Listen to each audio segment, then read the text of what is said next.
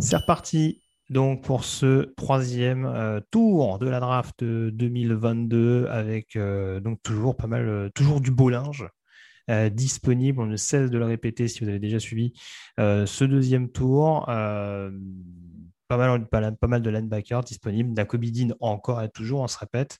Des quarterbacks également. Jean-Mi, je me retourne vers toi parce que du coup, c'est la première sélection des Jags au cours de cette nuit a priori, on part ni, ni, sur un quarterback, ni sur un linebacker avec ce 65e choix. Non, oui, je pense pas. Ouais, ouais, je pense pas. Ils auraient besoin de safety. Là, j'ai pas trop en tête que les safety de disponibles seraient vraiment intéressants. Sinon, pourquoi pas encore rajouter une arme offensive? Pourquoi pas encore un receveur pour Trevor Lawrence? Proposer Kirby Joseph ou Nick Cross, si ça ah, t'intéresse. Ou J.T. Woods. Ah ben voilà, merci les gars. Oui, moi je trouve que c'est très intéressant. Ouais, ouais. Oui, moi les Jaguars, j'aime bien parce que je les ai vus plusieurs fois à Wembley. Je me suis un petit peu attaché. Quoi. Je les ai vus jouer trois ou quatre fois. J'aime bien cette franchise. Ça me ferait plaisir qu'ils rebondissent. Donc oui, ça serait très bien, Nick Cross. Effectivement. Je, je réinsiste là-dessus, mais euh, dans la bug draft, je, leur avais donné Bernard Rayman avec le 33e choix. Il est toujours disponible ah. également. Oui, Ouais, pourquoi pas aussi, ça aurait du sens, euh, effectivement. si on veut apporter un peu de physicalité, un profil, sur un profil intéressant sur l'extérieur, ouais, ouais. ce serait pas forcément euh, déconnant. Alors, on a la petite pause militaire hein, sur le podium de, de Las Vegas avec Roger Goodell qui, euh, qui serre la pogne. Hein. Maintenant, c'est autorisé. Il n'y a plus de distanciation sociale, tout ça, on s'en fout. Donc, il, serre, il, serre, il serre la main à pleine poignée des nombreux militaires présents sur le podium.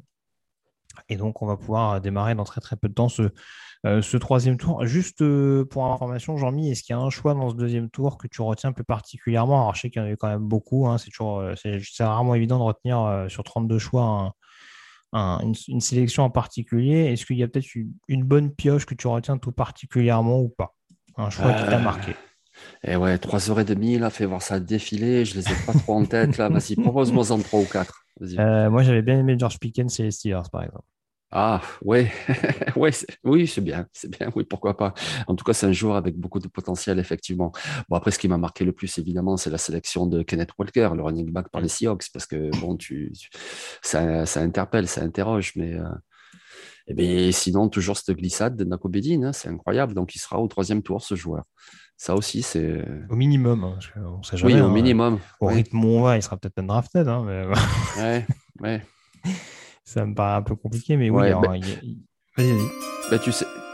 Ah, bah, tiens, ça va ah. tomber. Il y, a, il y a la sélection qui va être faite par Jacksonville.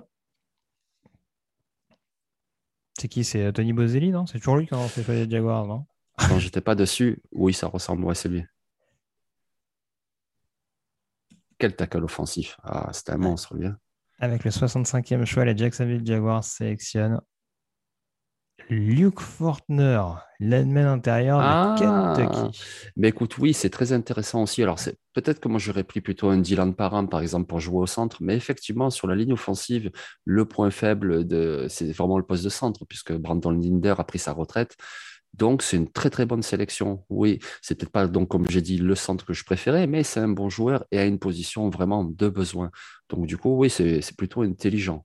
Il faut une draft intelligente, moi, je trouve. Hein. Oui, globalement, c'est cohérent. Et puis là, ça apporte vraiment du physique, euh, de l'aptitude en, en, décrochement, en décrochage. Pardon. Euh, ce qui est intéressant avec Kentucky, en plus, alors c'est un peu à, ça, va, ça va un peu à, contrario de ce qui se passe, par exemple, avec Darian Kinnard.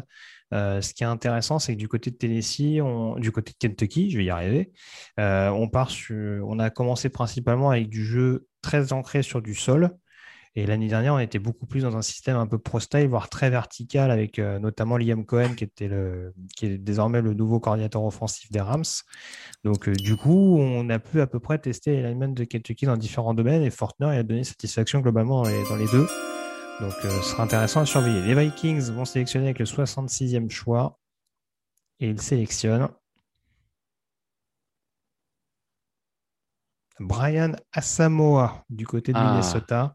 Ah ben, un linebacker, mais pas celui qu'on attendait. On est dans le troisième tour, donc euh, attention, Minnesota peut piquer à tout moment. Hein. C'est faut le savoir. Victor, ton avis sur Asamoah euh, du côté de Minnesota et éventuellement sur Fortner à Jacksonville? Bah Fortner génial, j'adore ça fait partie. Euh, je pense que c'est comme, euh, comme Jurgen, c'est des joueurs qui sont, euh, sous-estimé. Donc, non, moi, je, le, joueur me paraît fitter parfaitement, enfin, correspondre parfaitement à un, besoin de, l'équipe. Donc, je, je, comprends la stratégie et ça va être un beau développement. Alors, Brian Samoa.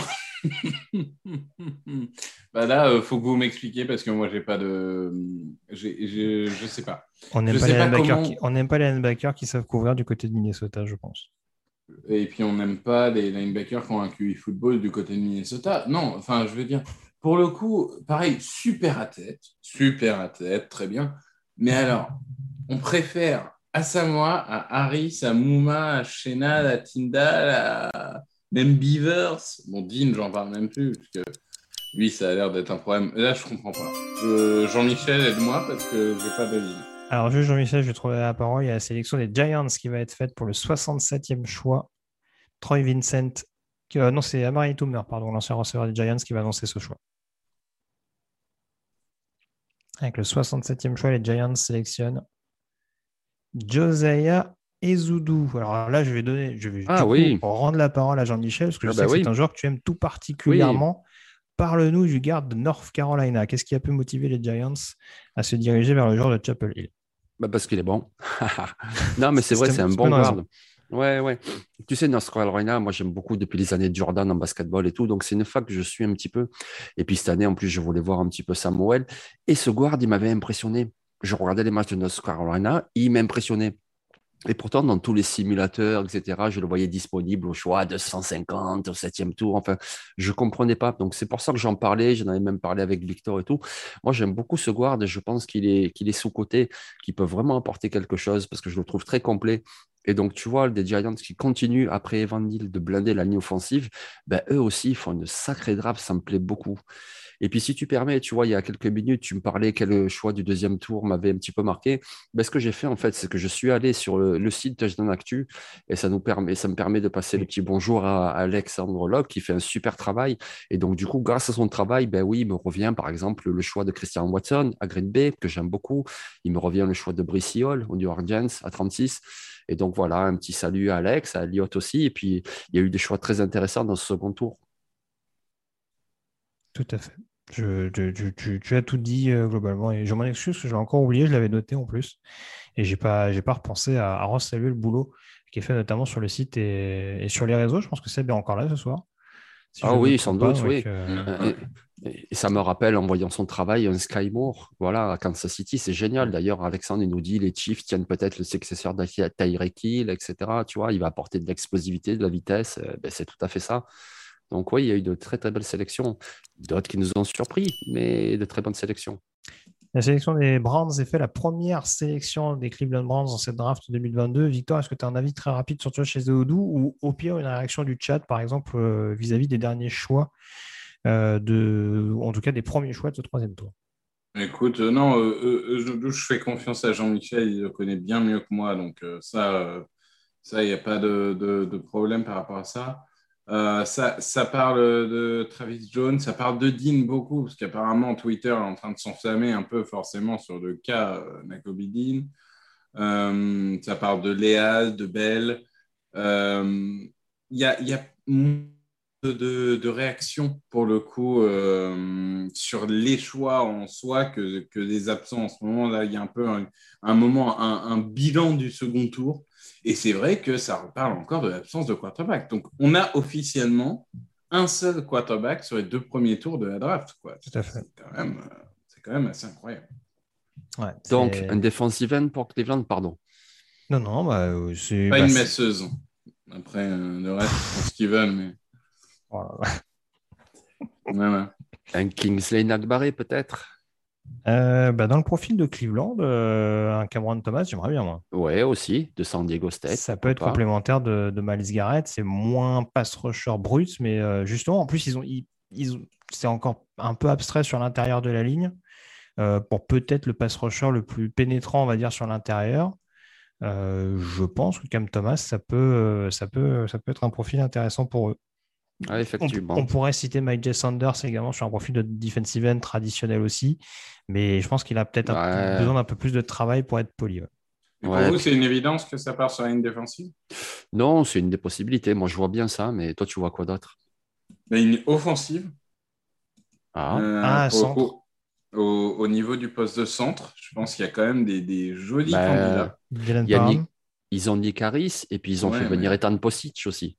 Donc, ah, ils ont fait venir Posic. Ah, bon, autant pour moi. Il y a, on, a, longtemps évoqué la possibilité d'un receveur, ouais, tout à fait.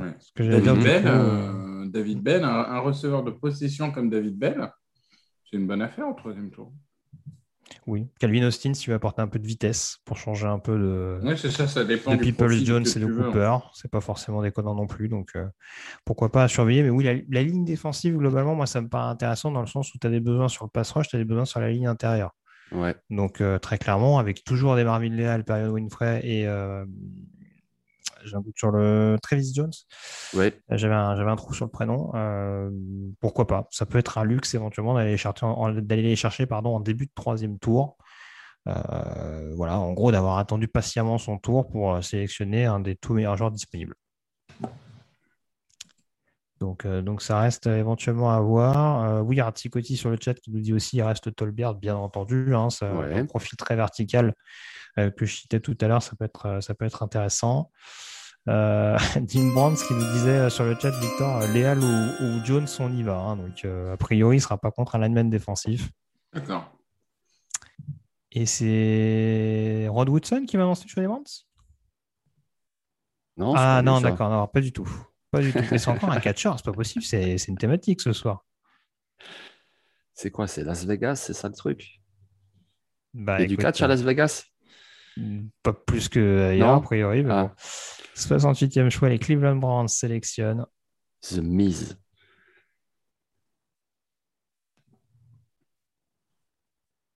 Martin Emerson, cornerback de ah. Mississippi State. Ok. Euh, pourquoi pas? Alors là, j'avoue que s'il y a bien un poste en défense qui me paraissait. Non, c'était euh, pourquoi la question? voilà. C'est pourquoi. Parce que quand tu as.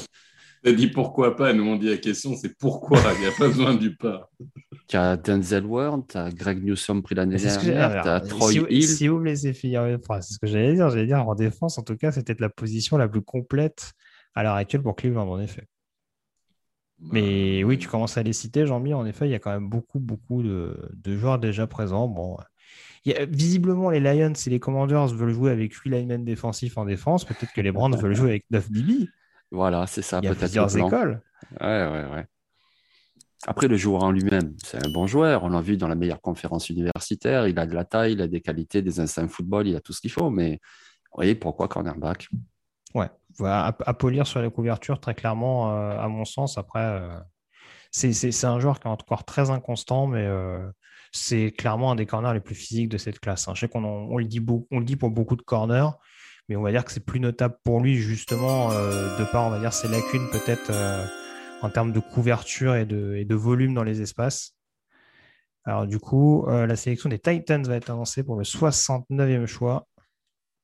Et alors, juste, je profite de 30 secondes pour deux infos. Euh, donc, euh, un, quarterback, enfin, un seul quarterback dans les 67 points choix, c'est une première depuis 88, où le premier quarterback avait été sélectionné en 68. Ah ouais. Et Nakobidin, apparemment, a refusé de se faire opérer du genou. Hmm. Et c'est ce qu'il a euh, enlevé de la plupart des boards, apparemment. Donc, à voir en détail. Avec le 69e choix, les Tennessee Titans sélectionnent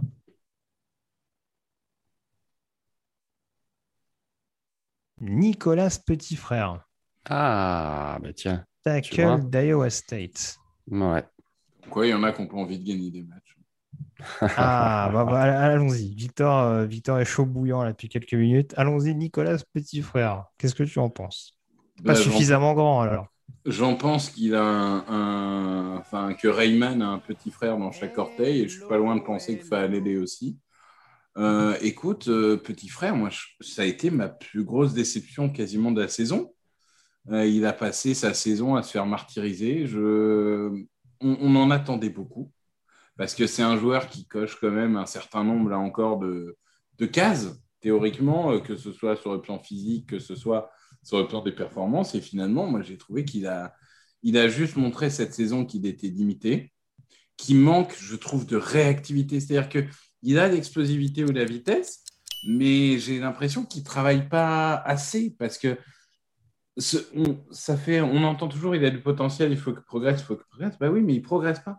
Donc, euh, il a l'explosivité, il a physique, mais ça ne marche pas. Donc, euh, j'ai du mal à imaginer qu'il puisse se développer un jour. Je suis peut-être trop violent, mais voilà ce que Il y a l'autre sélection des Jaguars qui va être avancée dans quelques secondes. Jean-Michel, rien ne servait de courir sur petit frère? Oui, c'est ça.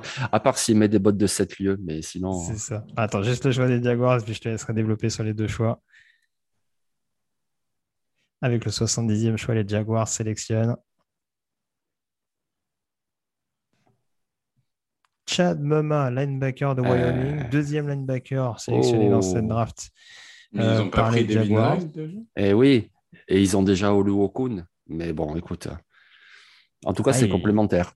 Ils, partent sur une 43 du coup, a priori. Bah, euh, ouais, c'est immédiatement, c'est ce que j'ai pensé. Je me suis dit, voilà, pour avoir trois linebackers comme ça qui ont un profil de titulaire. Après, tu peux aussi mixer, varier les schémas, hein, pourquoi pas. Hein. Parce que les trois sont complémentaires. Tout à fait. Juste une petite réaction sur Petit Frère. Ah, j'étais en train d'y penser, euh, mine de rien, euh, j'ai un doute. C'est euh, Mike Vrabel connaît plutôt bien Ryan Dell, le head coach de, Ohio State, hein, puisqu'ils ont, ils ont bossé ensemble. Donc il y a peut-être aussi une logique de savoir à peu près comment utiliser le joueur, ou en tout cas comment être susceptible de perfectionner. Ton avis sur Petit Frère et du coup bah, ta réaction sur ce choix de Chad Mama du côté des Jaguars?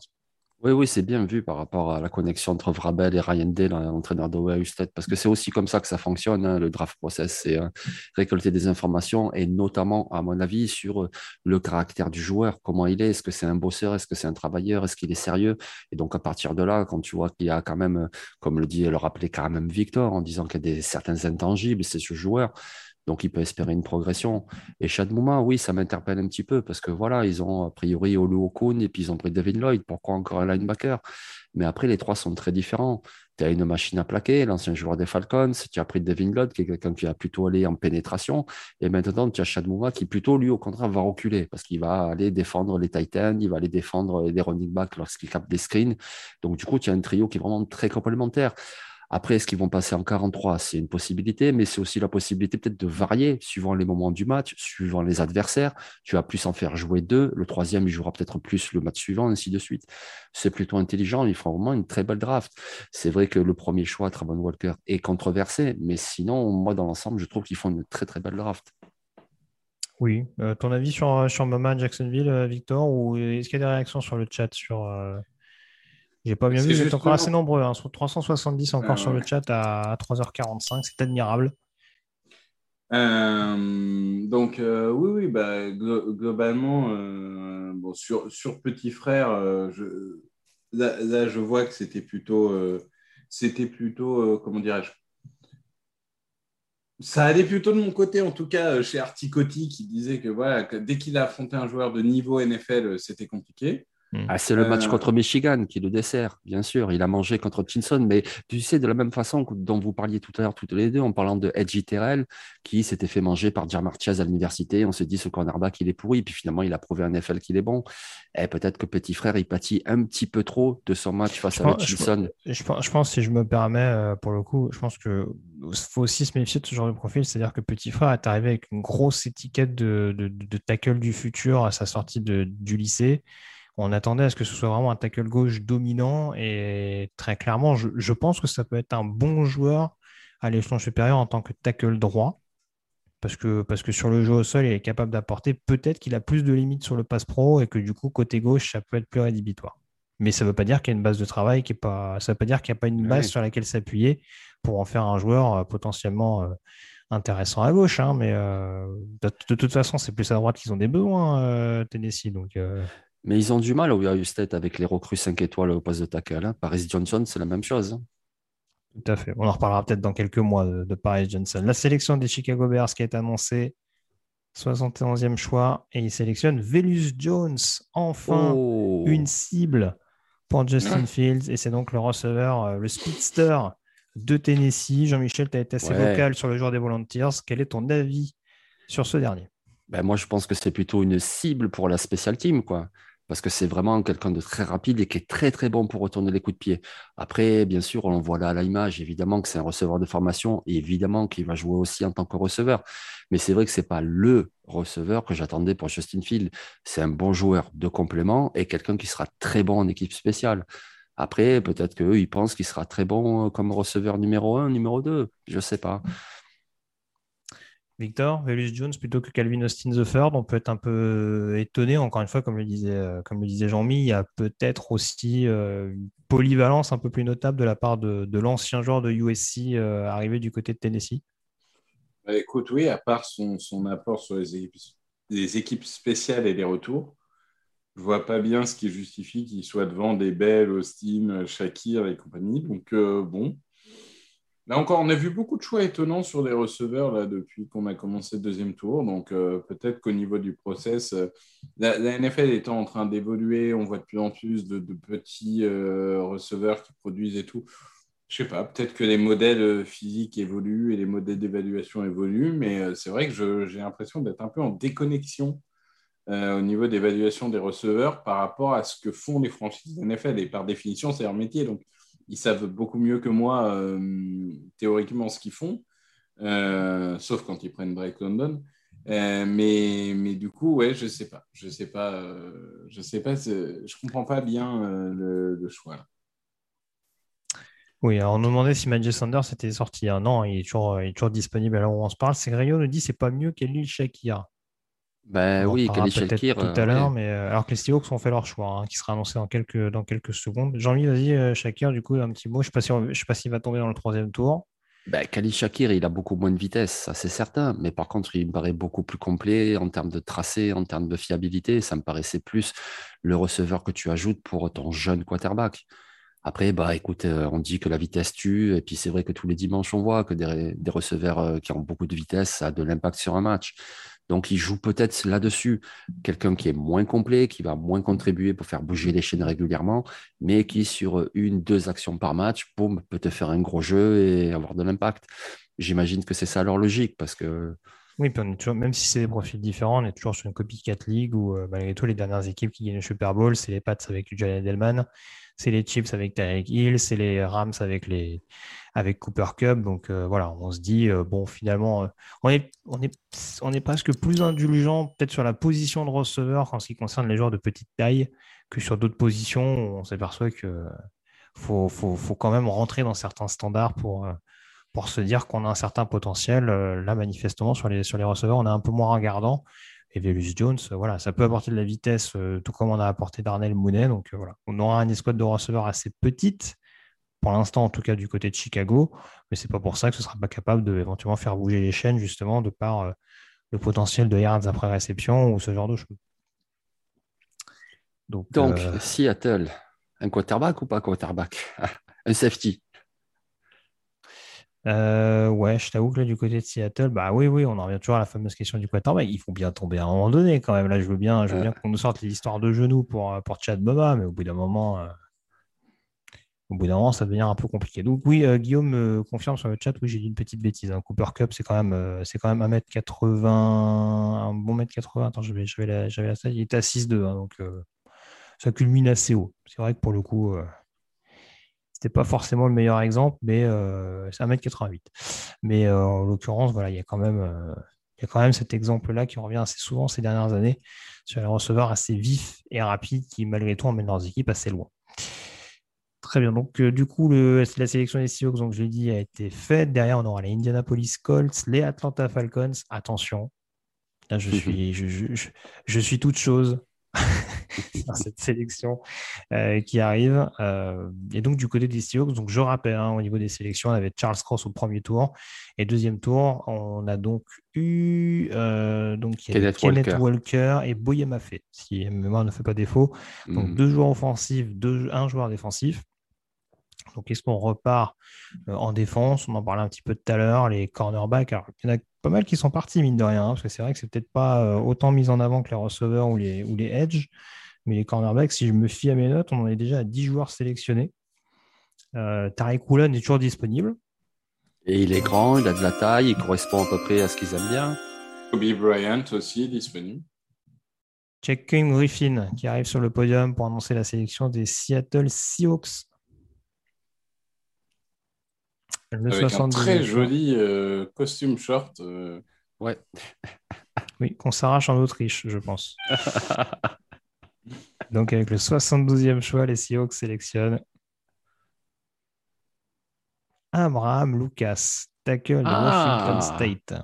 Ah ben du coup voilà, vraiment ils ont attendu que Wilson s'en aille pour dire ils allez. Dit, Wilson s'en va, on va prendre 17 tackles c'est incroyable. Bon, du coup, au niveau du fit, on n'en parle pas. Hein. Dès qu'il y a un lineman pris à Seattle, c'est pas forcément une mauvaise idée. Il euh, faudrait qu'il y ait un quarterback, mais pour l'instant, il y en a beaucoup de disponibles. Abraham Lucas, qu'est-ce que vous en pensez, messieurs? Jean-Mi, déjà, ton avis Ouais, très bien, il a de l'envergure, il est athlétique.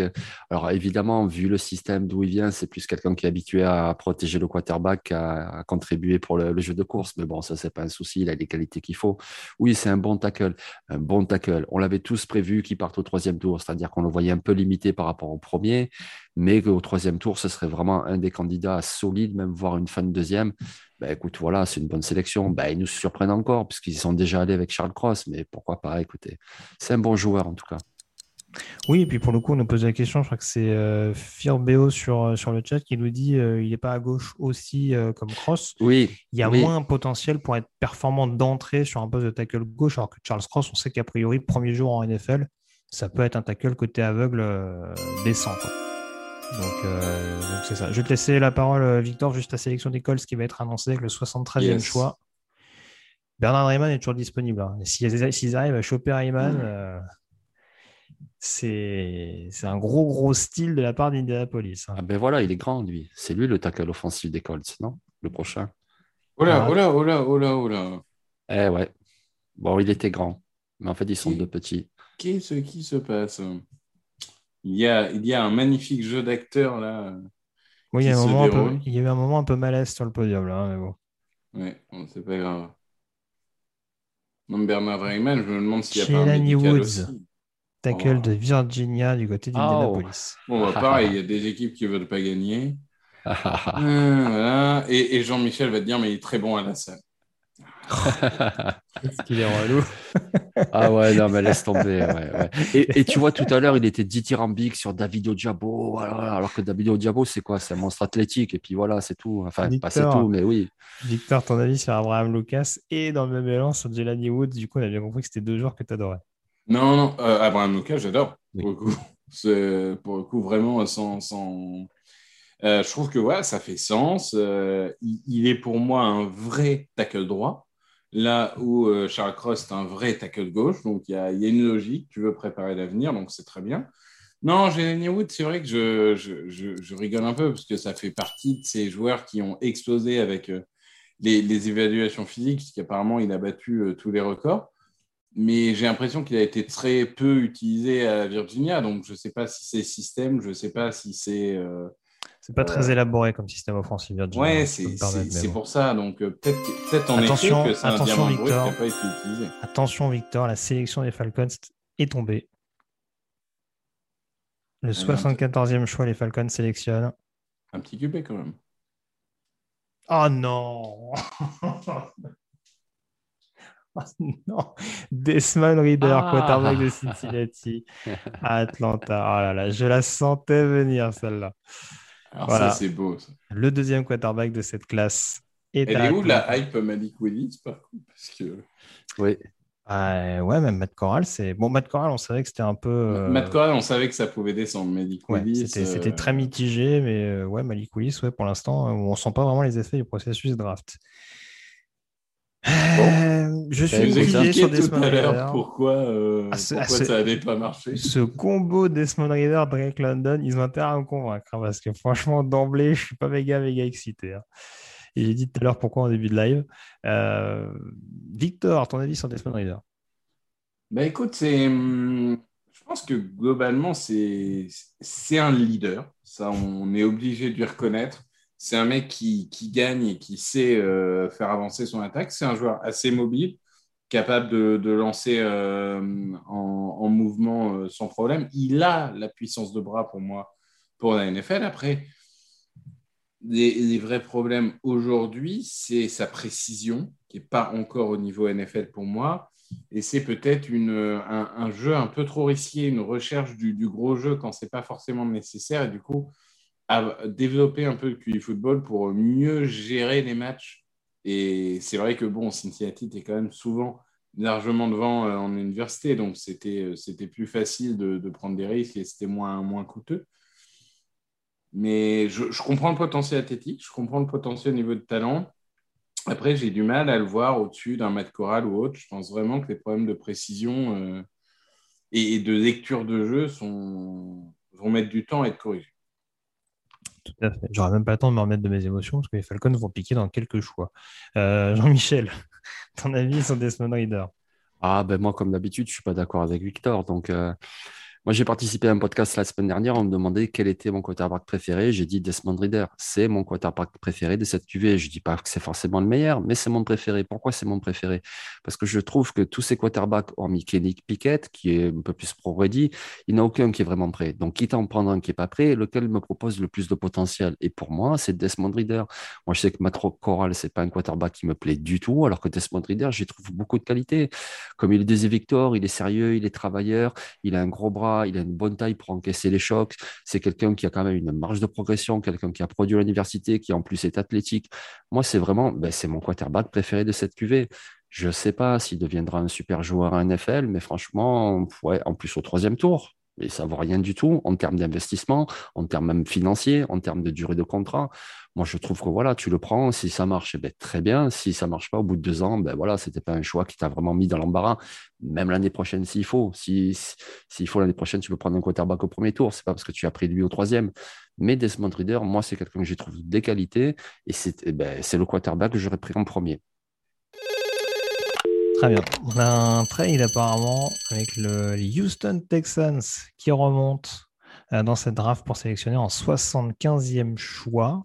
Alors du coup, on va voir euh, concrètement. Peut-être qu'ils ont peut-être qu'ils ont décidé eux aussi de, mettre un quarterback en concurrence avec, euh, avec Davis Mills hein, et qu'ils ont récupéré d'ailleurs au troisième tour, je crois, l'année dernière. Oui. Si ma mémoire ne me fait pas défaut. Avec le premier choix de... qu'ils avaient de toute la draft d'ailleurs. Donc euh, pourquoi pas euh, deux quarterbacks draftés au troisième tour pour Houston pour voir un petit peu ce qu'on a sous la main. En tout cas, on va le savoir tout de suite avec ce 75e choix des Texans. Donc échange avec les Denver Broncos, on le rappelle.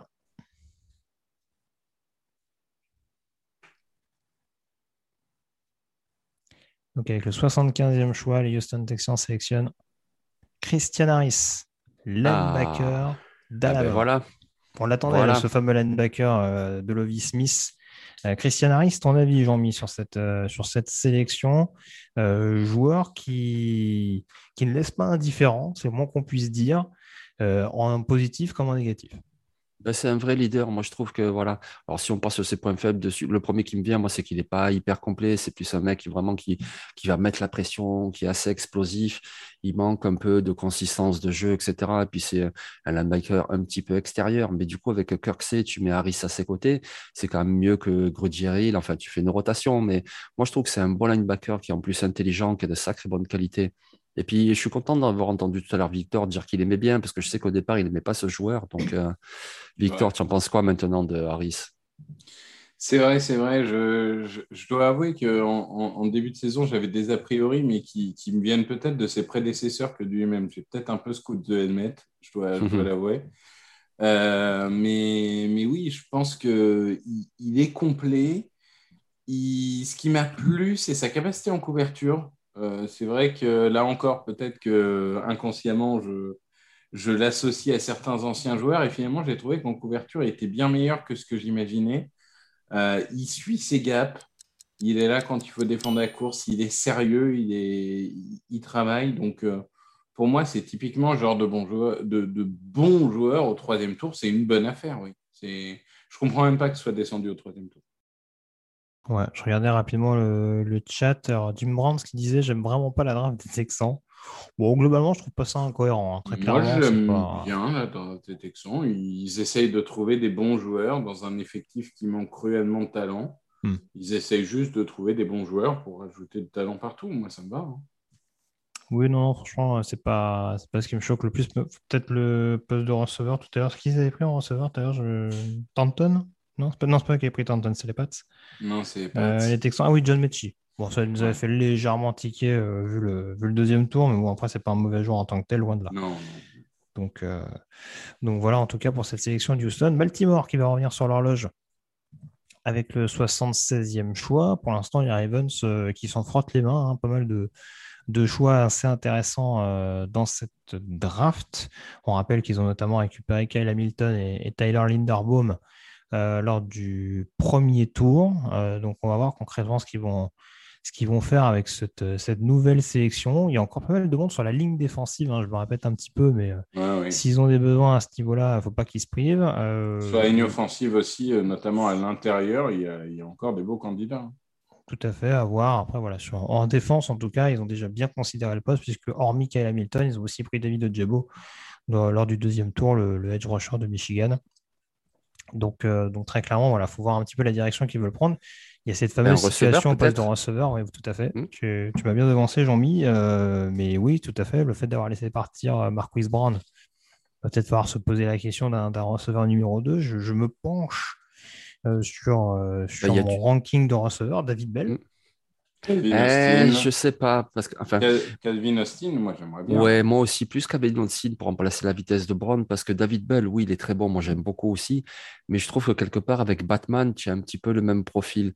Donc du coup, ce serait plus, je- moi je partirais plus sur un profil, voilà, style Calvin Austin par exemple, quelqu'un avec un petit peu plus de vitesse. Très bien. Bah, écoute, pourquoi pas, euh, à voir en tout cas, mais oui, en receveur, ce serait pas incohérent. J'ai pas vu s'ils avaient d'autres sélections dans le, dans le troisième tour, les Ravens, qu'on arrive, on va forcément arriver à un moment donné sur ces nombreux choix compensatoires, et chaque année, les Ravens en ont. Euh, donc, Non, c'était pas les grands gagnants cette année, Ravens. Je me demande même s'ils en ont. Après, pourquoi pas un cornerback aussi pour préparer l'avenir, tu vois, quelqu'un comme Zion McCollum, parce que les Ravens, l'année dernière, ils ont pris Owe, monstre athlétique. Là, cette année, ils ont pris David Ojabo, monstre athlétique. S'ils prenaient un Zion McCollum en cornerback, qui est lui aussi un monstre athlétique, tu le mets derrière tranquillement, tu as un Frey, tu as Marcus Peters, etc. Tu le prépares. Il y a des Mhm. choses à travailler, à corriger, et tu as un McCollum pour l'avenir. Ça pourrait être aussi un bon choix. Oui, tout à fait. Cornerback, c'était, euh, c'était une possibilité euh, très clairement qui était envisageable du côté de, de Baltimore pour préparer l'avenir. En tout cas, ça va, être, un- ça va être annoncé dans peu de temps. Derrière, on aura de nouveau les Colts, euh, a priori, et les Cleveland Browns euh, également. Donc, donc voilà. Alors qu'on nous montre sur, sur NFL Network un tweet de, de Richard Sherman qui s'étonne de la chute libre de Malik Willis. Je pense qu'il n'est pas le seul. Donc voilà. A priori, il n'atterrira pas aux Baltimore Ravens. Donc euh, voilà. là, il faut voir, là, faut voir éventuellement dans les, dans les équipes qui peuvent potentiellement aller en chercher un plus tard. euh, bon, les Eagles, si on, on veut être taquin, non, je plaisante. Mais euh, là, au niveau des équipes qui vont sélectionner, euh, je vais reciter les Titans éventuellement euh, comme, comme possible point de chute, mais j'en vois plus beaucoup au troisième tour. hein. Les Lions, cas- éventuellement aussi, mais euh, à voir. En tout cas, le chat, euh, je, je remonte un peu le chat, mais euh, le chat a été plutôt convaincu par Jean-Michel. hein, au niveau de Desmond Reader, ça a l'air plutôt d'être euh, de, vouloir euh, bien laisser sa chance et, d'avoir un certain optimisme. Après, euh, là, on a les, les Browns en force qui, veulent apparemment que Demarvin Leal euh, qu'à eux. Donc, il, il- faut encore attendre de pic. On, par- on parlait d'un nose tackle qui peut jouer en, en 34. euh, Travis Jones à Baltimore, ce serait intéressant, mais bon, à voir ce qu'ils vont ah, faire. oui. Non, non, au Raiders, ça serait bien. Donc, avec le 76e choix, Euh, ouais, les Baltimore Ravens sélectionnent.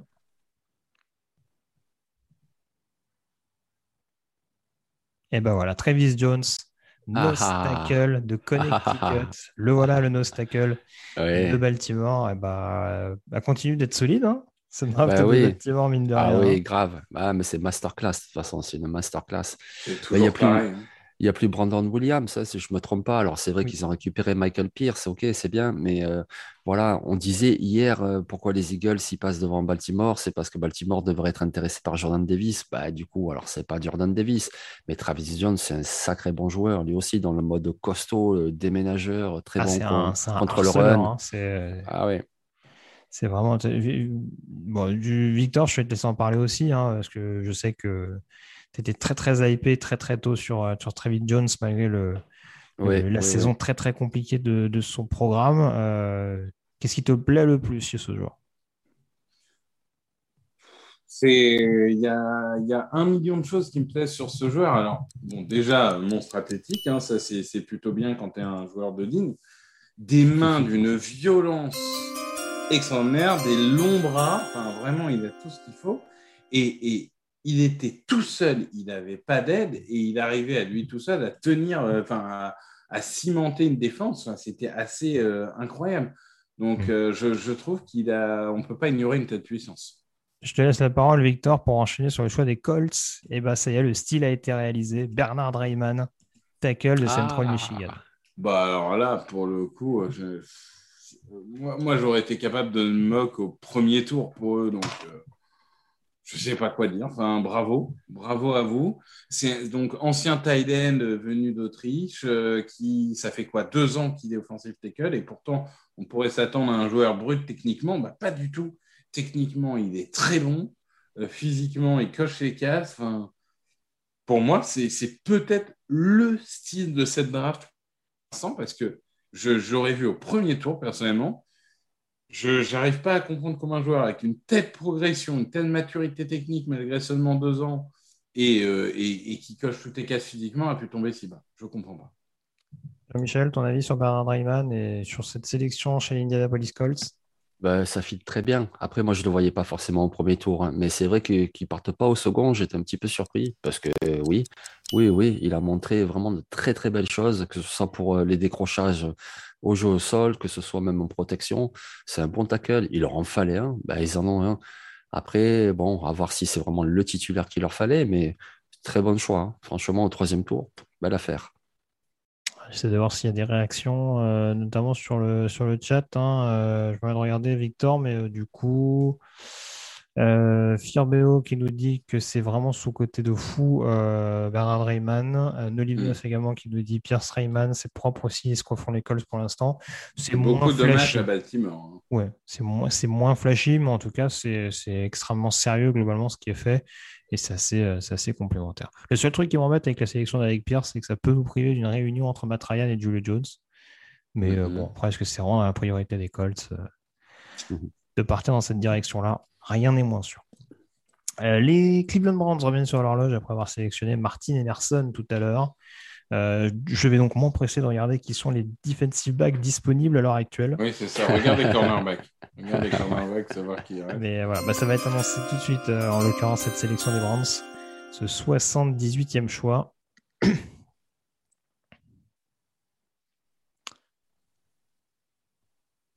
La sélection qui va être annoncée par Andrew Hawkins, ancien receveur des Browns. Beaucoup d'anciens receveurs hein, qui annoncent les choix de, des équipes euh, dans ces deuxième et troisième tours.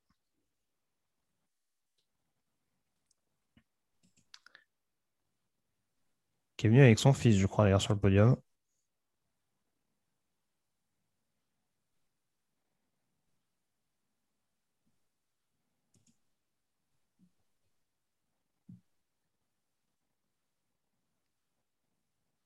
Bon, ça traîne un petit peu.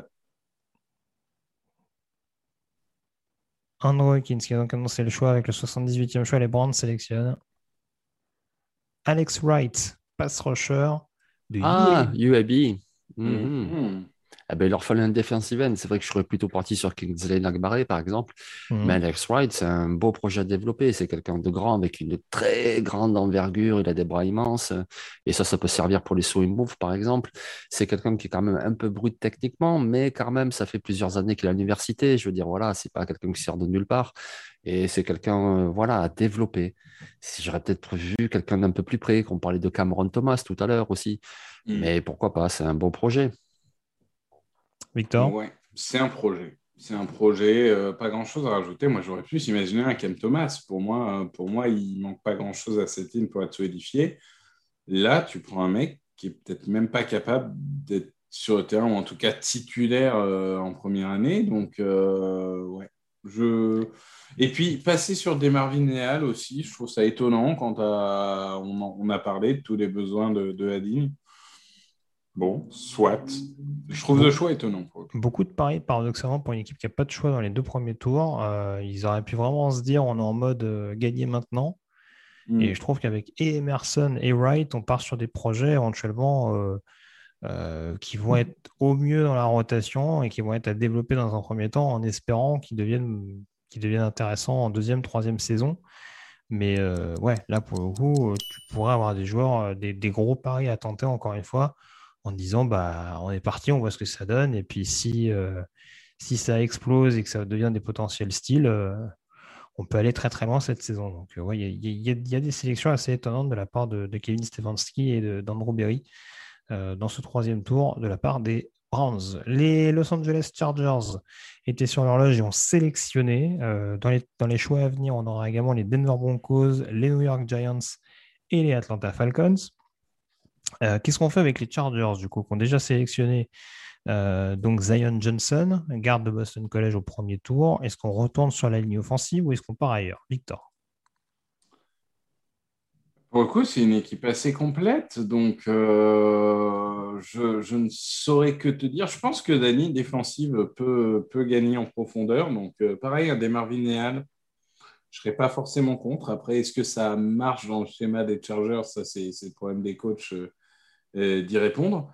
Euh, un tight end, pourquoi pas, pour essayer de donner encore une cible supplémentaire à Herbert, histoire de diversifier. Je ne sais pas, il y, a, plusieurs pistes, mais là, je dois avouer que ça fait partie des équipes. Ils se sont tellement bien renforcés en free agency que je me dis, est-ce que tu ne prends pas juste le joueur que tu considères comme étant le meilleur, même si c'est un projet ou quoi, et puis, tu, tu vois, euh, je n'ai pas l'impression qu'il y ait des énormes trous dans cette équipe. Jean-Michel, tu as une préférence concernant euh, Los Angeles? Bah, Il leur manque un punter. Alors, ils ont qu'à prendre un punter. Ça ira très bien pour les Chargers. Voilà. Moi, ça m'irait très bien. Non, mais sinon, plus sérieusement, comme l'a dit Victor, c'est vrai que le run-stop, ça sera amélioré. Donc, euh, pourquoi pas un défensif tackle? Alors, j'aimerais pas qu'ils prennent Parion Winfrey parce que je le vois glisser. Moi, je le prendrais bien en Raiders, mais ce serait pas mal Parion Winfrey, même si c'est plus quelqu'un qui est dans l'agression qu'en vrai run-stop.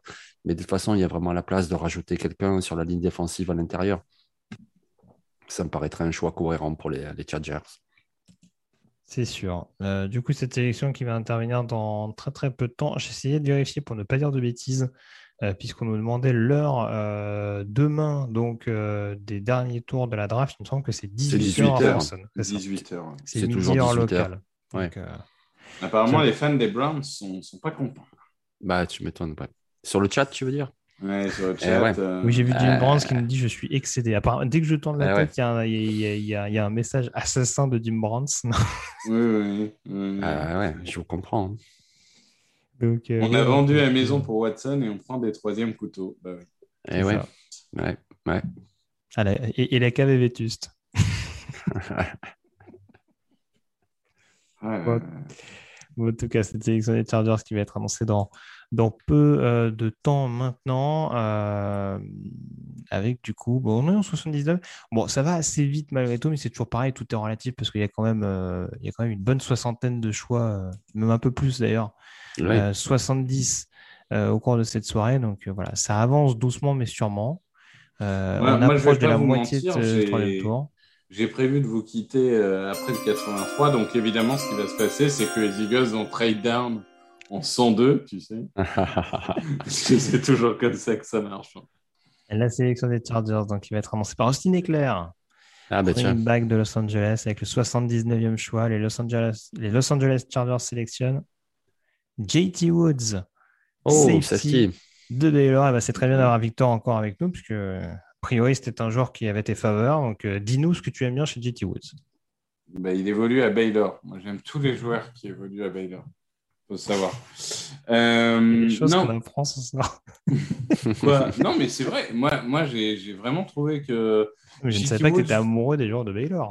Non, et tous, les, et tous les joueurs de Georgia, il les déteste. Voilà, il, il est tous les joueurs de Georgia, c'est des phénomènes physiques. non, mais pour le coup, pour le coup, je parle, je parle de vraiment de la défense de Baylor de cette année. Hein, L'université en soi, euh, je j'ai aucun j'ai aucun a priori euh, ni positif ni négatif. Je trouve que, que Woods, il a été un peu euh, euh, sous-évalué parce que Jalen Pitré est à côté de lui. Et bien sûr que c'est un joueur encore très brut, dans le sens où lui, lui aussi, il peut dégoupiller. Hein. C'est, il peut, en plaquage et en QI football, il peut s'améliorer, ça c'est sûr. Mais, mais je trouve qu'en plus d'être un joueur rapide et physique, c'est un excellent défenseur contre la course, vraiment excellent. Et c'est un joueur qui a beaucoup progressé en couverture. Donc, euh, j'étais assez étonné de voir que même euh, positionné en slot ou même parfois en presse directement sur le receveur, il tenait le coup. Donc, euh, c'est un joueur que j'aime beaucoup, moi. Je te redonne la parole, Jean-Mi. Avant ça, la sélection des Broncos. Avec le 80e choix, les Denver Broncos sélectionnent Greg Dolcich, ah. de UCLA. du coup, ça va intéresser Victor. Mais déjà, ton avis, Jean-Mi, sur la sélection du coup de JT Woods euh, du côté euh, des Los Angeles Chargers et l'arrivée de Greg Dulcich du côté des Denver Broncos, a priori pour remplacer euh, Noah Fant, du coup. Ben oui, voilà, c'est ça surtout. Donc voilà, ils ont perdu Noah Fant, qui était un pass, qui était un pass catching Titan, et ils en récupèrent un autre, un autre que j'aime beaucoup parce que vraiment il a une capacité à courir les tracés, à vraiment, il a des bonnes mains au niveau du jeu aérien. Avec Russell Wilson, ah, mais ça va être extraordinaire, ouais. Et ça, ça m'embête vraiment parce que bon, euh, les, les, Broncos ce sont mes rivaux quoi quelque part. Mais pour eux, c'est vraiment très très bien. C'est vraiment un choix très solide. Sur JT Woods, je n'ai pas grand-chose à rajouter. C'est quelqu'un qui a, qui a marqué beaucoup de points lors du draft process. Euh, Senior Ball, il était très bon. Au combat, il était très bon. En plus, il a été un joueur solide avec Baylor, euh, champion de Big 12, etc. Donc euh, là aussi, mes rivaux des Chargers ont fait plutôt un bon choix. Même si safety, je ne comprends pas trop, puisqu'il y a Nazira Delrier, il y a Dervin James. Mais bon, ça fait jamais de mal de rajouter. Oui, on rentre plus dans des choix un peu de rotation, là, de façon, désormais. Donc voilà, si l'équipe est globalement complète, peut-être qu'elle elle veut combler certains postes. La sélection des Giants qui arrive avec le 81e choix. Les New York Giants sélectionnent Cordell Flott, oh defensive back d'LSU. Euh, hmm. Mais il pèse 50 kilos, le gars. non, mais c'est vrai, regardez-le. Je veux dire, je suis plus tanké que lui. Mais bon, pourquoi pas. Hein. On, peut dire qu'on parle je saute pas aussi bien que lui. On peut dire qu'on parle d'un futur Nickelback en NFL Ah ouais, ah ouais. Euh, ouais, tu parles d'un futur, je sais pas là. Là, je sais pas là. Jusqu'à présent, c'était vraiment une très très belle draft des Giants. Là, je vais pas trop m'avancer sur ce choix, mais franchement, Cordell Flotte, ah ouais, d'accord. Bah, surtout si l'objectif c'est euh, de compenser le départ euh, potentiellement à venir de James Bradbury. On a vu qu'ils ont. Ah, c'est pas le même. Hein. Ah non, c'est pas le même, bah, justement. Ah mais juste, c'est aussi pour ça que je dis que c'est pas, c'est pas forcément la, solution la plus judicieuse. Mais, bon, on verra. Mais c'est peut-être plus pour un poste de, de nickelback, je pense, parce que voilà, sur, sur l'extérieur, il m'a pas bluffé de ce que j'en ai vu à LSU, hein, ah, même si c'était pas le plus mauvais defensive back d'LSU, loin de là. Euh, mais oui, de toute façon, il y, a, il y, a, un gabarit, euh, il y a un gabarit physique qui, en effet, est, est assez, enfin, peut, avoir tendance à le discréditer. Et ouais, là, on est vraiment sur des qualités euh, athlétiques pures, mais sur peut-être une inconstance en termes de production. Le choix des Falcons, avec le mais oui, les Falcons viennent de trade up. Donc, euh, les Falcons viennent de. D'Angelo Malone aux Falcons. Ah. Edge rusher de Western Kentucky. Bah, c'est très bien ça. Mm. Bah oui, en tout cas, c'est un. Apparemment, le mot d'ordre, c'est on veut des edge rushers et des linebackers. Ça tombe bien, D'Angelo Malone peut faire les deux.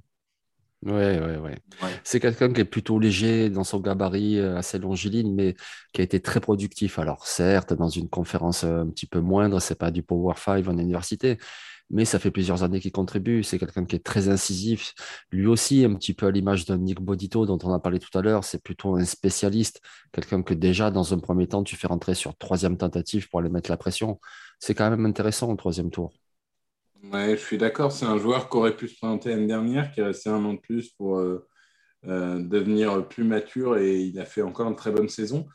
Je ne sais pas trop comment il va être utilisé. Ça peut être très intéressant. Il, peut être utilisé un peu à la Hassan Reddick. Je ne suis pas en train de comparer les deux joueurs, mais euh, cette sorte de semi-edge, semi-linebacker. Donc, euh, ça va être intéressant de voir comment est construit le, front seven.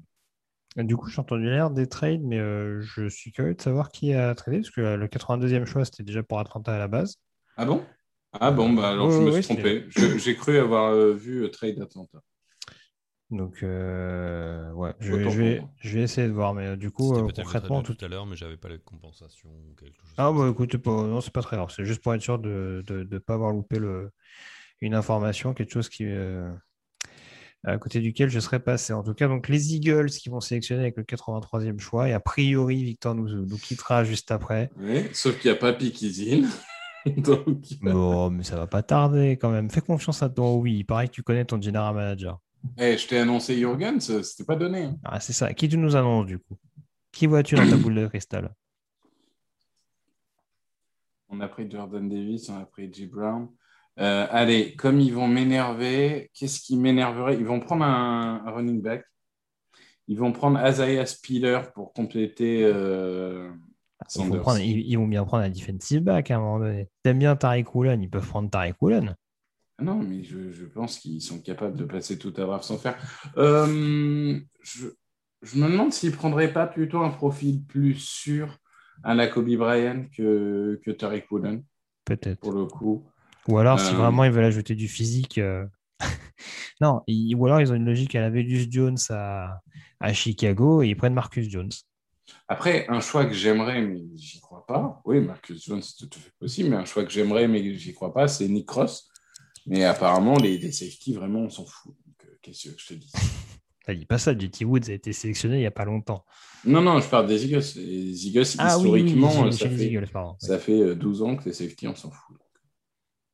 Bah, les safety, les linebackers. euh, D'ailleurs, toujours pas de Nakobe. Non, on est à 83 choix. euh, Apparemment, euh, apparemment, il ne jouerait pas de la saison parce qu'il a des problèmes aux, aux pectoraux et aux genoux. Et euh, il a refusé de se faire opérer. Enfin, ça a l'air d'être un peu obscur, hein, cette histoire. Mais si ça continue, il va peut-être finir non drafté. J'en sais rien. Ça a l'air d'être assez grave, quand même, ce qu'il a. Je ne sais pas. Ouais. Après- peut-être, peut-être après, c'est peut-être euh, ouais, comme Justin Ross, on va peut-être attendre le troisième jour de la, de la draft pour Mm. éventuellement euh, tenter ce joueur. Mais bon, ça me. Bon. Pourquoi pas Écoute, les- je, je- je n'ai pas les dossiers médicaux euh, à jour.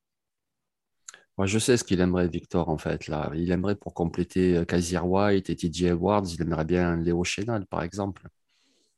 Bah, Léo Chénal, au moins, ce serait complémentaire. Ouais. C'est un, joli linebacker nord-sud euh, qui, pourrait apporter en défense de, de course, qui a été quand même un des gros défauts historiques des Eagles cette année. Donc, euh, oui, Léo Chénal, je suis, je suis très content aussi. Mais, mais pour le coup, euh, si on part sur un linebacker, on va, on va faire comme euh, Davion Taylor, on va partir sur un Tyndall, à mon avis. Mais euh, si, si vraiment il choisit linebacker. Mais oui, Chénal, j'aimerais beaucoup. Nick Cross, j'aimerais beaucoup. Après, qu'est-ce qu'il y a d'autre Ah bah, on va voir ça. On va le savoir. Donc, c'est la sélection des Philadelphia j'ai- Eagles. J'ai annoncé Jürgen, s'il y a Spiller vraiment et que je fais 2 sur 2, c'est incroyable. Alors, on va nous chauffer un petit peu la foule euh, pour cette sélection des Eagles.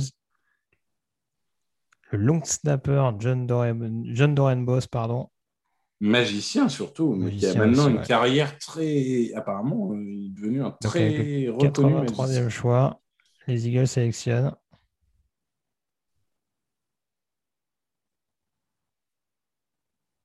Oh Nakobidi aux Eagles Ah, ah, ah, Nakobidi aux Eagles Eh ben, mon salaud Eh ben, écoute,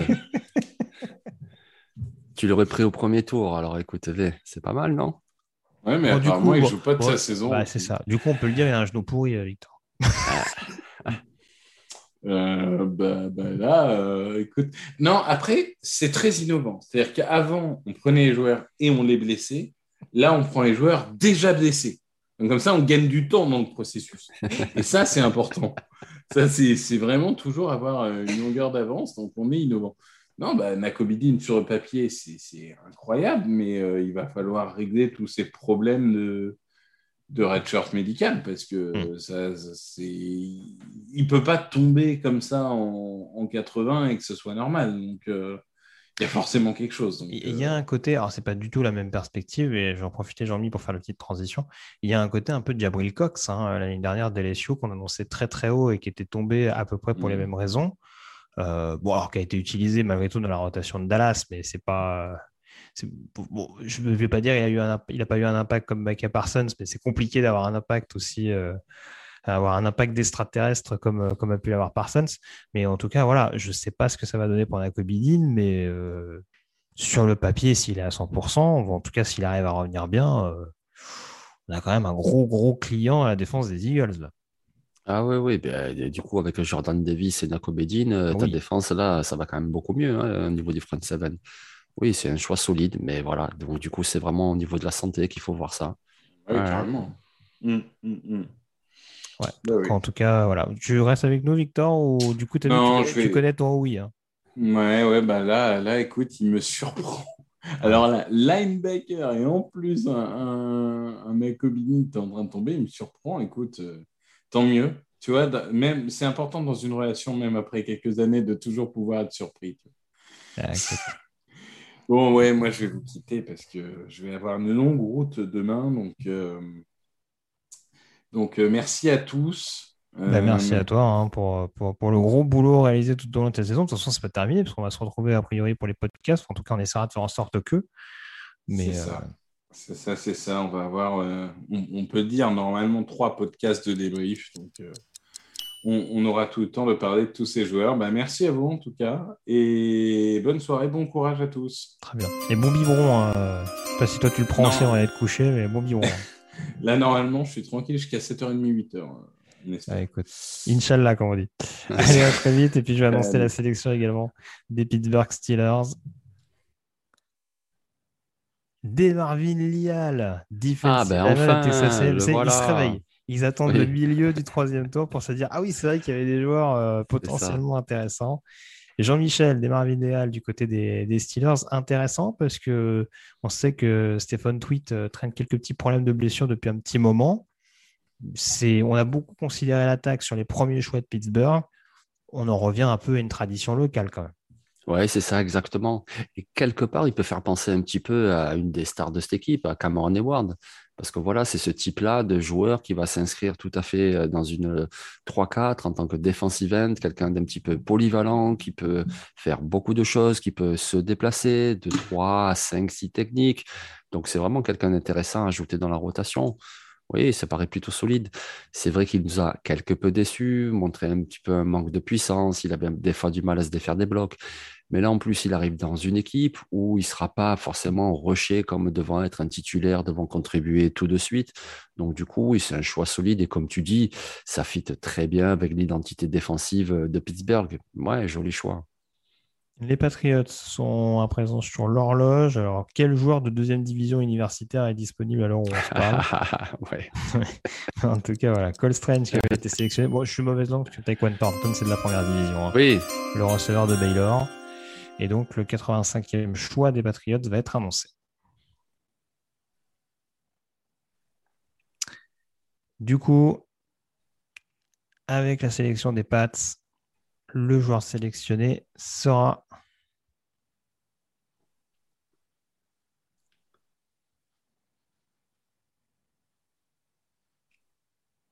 Marcus Jones, cornerback de Houston. Oh. Alors, on ajoute un corner du côté de New England, ça, c'est pas vraiment une sensation en soi. Euh, pas le même profil que Stéphane Gilmore, mais en tout cas, la principale menace sur l'équipe spéciale est donc du côté de Foxborough, Jean-Michel. C'est ça, exactement. C'est un démon, un démon pour l'équipe spéciale, que ce soit pour retourner les punts, que ce soit pour retourner les coups de pied d'engagement. Ah oui, notre ami Mehdi, je pense qu'il va se régaler sur les équipes spéciales. Ça va donner de très très bonnes positions pour Mark Jones sur le terrain. Vraiment, c'est un très bon joueur. Et en plus, il apporte un peu de rotation au poste de cornerback. Alors, vous l'avez vu, si vous avez les images, c'est quelqu'un qui manque un petit peu de taille. Il n'est pas très grand, c'est pas vraiment le profil du cornerback numéro un, mais il est très vif. Il a été très productif avec Houston l'année dernière. Il a défendu beaucoup de passes, il a fait des interceptions.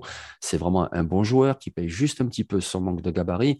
Mais en plus, voilà, c'est une double menace, c'est-à-dire rotation en défense et en équipe spéciale, très, très, très bon. C'est le meilleur, moi, je pense. Il y en a d'autres, il y a des Britton Covey, etc. Mais Marcus Jones, c'était vraiment le principal retourneur de coups de pied de cette QV. J'ai vu que El Django TFT sur le chat euh, validait ce choix.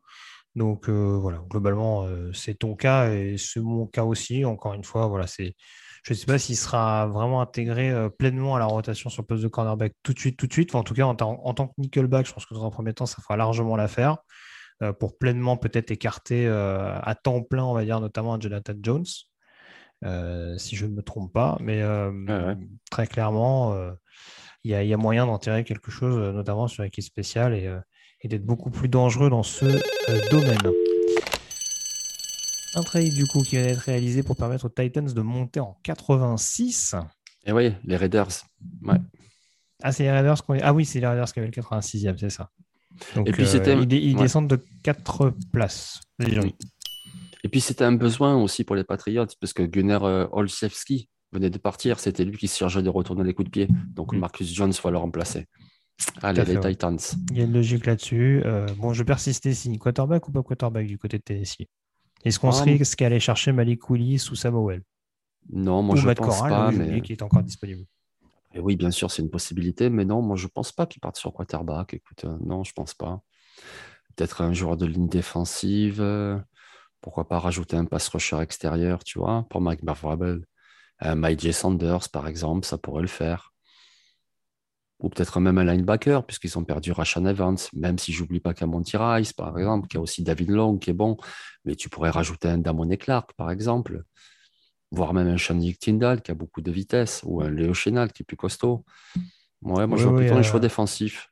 Il y a pas mal de possibilités malgré tout pour cette équipe de, Tennessee. Euh, si, alors, je regardais, c'est sûr que sur, la ligne défensive, euh, ils, ont, ils avaient peut-être plus de besoin sur le poste de nos euh, là, le principal prospect. Il y a John Ridgway hein, qui est pas mal en, vrai profil de nose. Si mhm. éventuellement ça les intéresse. Euh, après, Perion Winfrey qui est toujours disponible, c'est peut-être c'est plus, plus des profils qu'ils ont déjà au sein du premier rideau. Donc, euh, où, tu le mets dans la rotation ou, vraiment tu vas, tu vas potentiellement voir ailleurs. Mais oui, il va y avoir pas mal de questions à se poser du côté de Tennessee. Manifestement, de toute façon, il y a un joueur qui leur plaît. Donc on va savoir éventuellement avec ce 86e choix. Il y a la, question aussi, est-ce que la blessure de Derrick Henry en fin de saison régulière l'année dernière les a pas un petit peu échaudés Et est-ce qu'on ne se dit pas, on peut aller chercher un running back? Alors, Victor parlait tout à l'heure d'Isaiah Spiller, le running back de Texas AM. C'est une possibilité, mais il peut y en avoir d'autres. Hein. Un Tyler Algier peut-être un peu plus, un peu plus costaud, ou, euh, même euh, Brian Robinson d'Alabama également, hein, qui est un autre profil de Bama avec peut-être une mobilité plus intéressante en sortie de backfield. Donc voilà, il y a plusieurs directions clairement possibles du côté de Tennessee et ce sera intéressant à identifier. Euh, Urizen qui nous dit bonne nuit à tous. voilà, n'oubliez pas, vous pouvez retrouver le replay bien entendu dans la foulée euh, de cette émission de toute façon pour, euh, pour pouvoir écouter le reste. Hein, on est encore 312 donc voilà, ce sera, toujours sympa de pouvoir suivre ça tous ensemble alors qu'il est encore 4h30 du matin. Allez, on s'en fout, c'est samedi demain, allez, on, tient le coup, on s'accroche. Et du coup, la sélection des Titans va être annoncée avec le 86e choix. Les Titans sélectionnent Malik Willis quarterback oh. de Liberty, le voilà, le quarterback euh, de Tennessee, euh, qui va donc être mis en concurrence avec euh, Ryan Tannehill dès la saison prochaine. Donne-nous un petit peu ton ressenti. Alors voilà, je vois Guillaume sur le chat qui nous dit le voilà enfin. Euh, Urizen qui nous dit vous avez assuré comme d'hab. C'est très gentil à toi, en tout cas, merci d'avoir été avec nous au cours de, de, cette nuit. Jester Crow également qui nous dit oh. Kiki Stardust, il y a beaucoup de d'onomatopées. Hein. Wow! Jim Barnes, le retour, qui nous dit bon pic. Euh, donc euh, voilà, c'est Grio qui nous dit j'attends le pic des Dolphins, euh, mais on va le trader. Bon, en tout cas, si ça peut te permettre de rester jusqu'au bout, nous, ça nous fait plaisir, c'est Grio. Il n'y a aucun problème là-dessus, on va, on va en profiter par rapport à ça. Mais voilà, parle-nous un petit peu de Malik Jean-Michel. il est au moins sélectionné dans les trois premiers tours de la draft. Alors c'est sûr qu'on l'attendait beaucoup plus haut, mais il y a quand même un potentiel assez intéressant pour les joueurs de Liberty.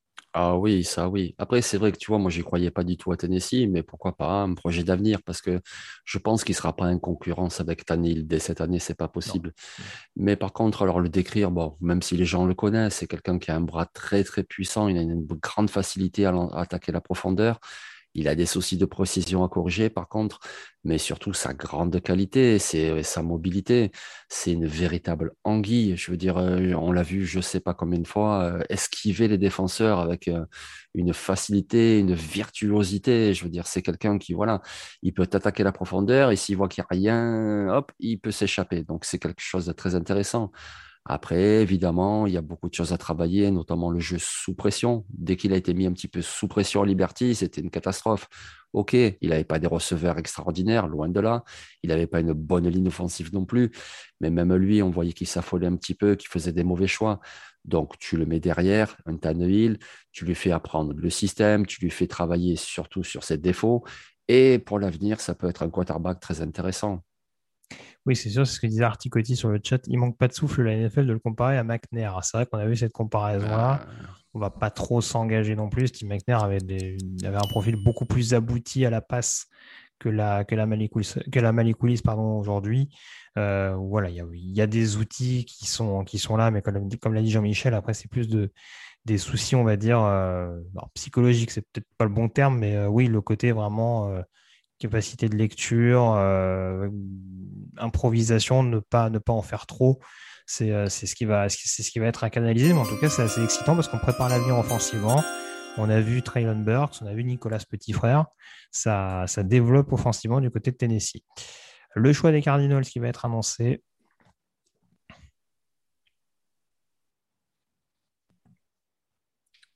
Et c'est fou comment, euh, comment les, les quarterbacks, ça, ça nous rebooste le chat. D'un coup, ça, ça, ça, refait monter la hype du côté, de, eh du côté des auditeurs. Mais voilà. Bah, les coulisses, moi, pour moi, en plus, j'aime bien. Donc, je, l'ai dit, hein, je ne sais pas si ça portera chance à, Tennessee. Mais en tout cas, c'est un profil euh, très, très intriguant à potentiellement développer euh, dans les mois à venir du côté de Nashville. Avec le 87e choix, les Arizona Cardinals sélectionnent Cameron Thomas. Ah, bah tiens. Edge rusher de San Diego State. Euh, alors, moi, c'est un joueur, c'est un joueur mm. que je trouve pas mal. Je vais te donner, je, je te ah vas-y, vas-y. T'inquiète, hein, mais euh, c'est un profil que j'aime bien. C'est plus d'un point de vue fit que ça m'intrigue. Qu'est-ce que toi tu en penses? Ben voilà. Non, mais continue parce que moi, c'est là-dessus que j'allais intervenir. En me disant, mais comment? Dans une 3-4 Mais alors, ils veulent en faire quoi? Un 3-4 défensif Ça m'énerve quand je te coupe l'herbe sous le pied, Jean-Michel. J'en suis désolé. Non, au contraire, tu vois, autant avec Victor, on s'entend jamais. De toute façon, je l'aime pas, Victor, mais avec toi, on est souvent d'accord. Non, mais c'est vrai, Cameron Thomas, il jouait dans une 3-3-5 à San Diego State. Et donc, voilà, c'est plus ce profil-là. Donc, du coup, euh, peut-être c'est possible au Cardinals, mais le problème, c'est que quand tu vois véritablement son gabarit, c'est plus un joueur de 43.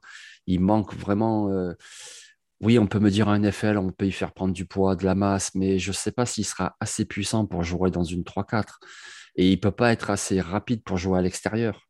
En fait, ce qui me perturbe un peu, euh, il peut jouer defensive end. Hein. Je pense qu'il a le, s'il prend un peu de, un peu de gabarit, il peut jouer defensive end. Mais du coup, je trouve que ça fait vraiment doublon avec, euh, avec Zach Allen, par exemple. Voilà, exactement, oui. Et, ou alors, il pense que JJ Watt est complètement cramé ou qu'il va le préparer l'avenir. Oui, mais le, ouais, je, je te laisserai enchaîner, Jean-Mi, le choix des Cowboys qui va être annoncé hmm. par Emmitt Smith.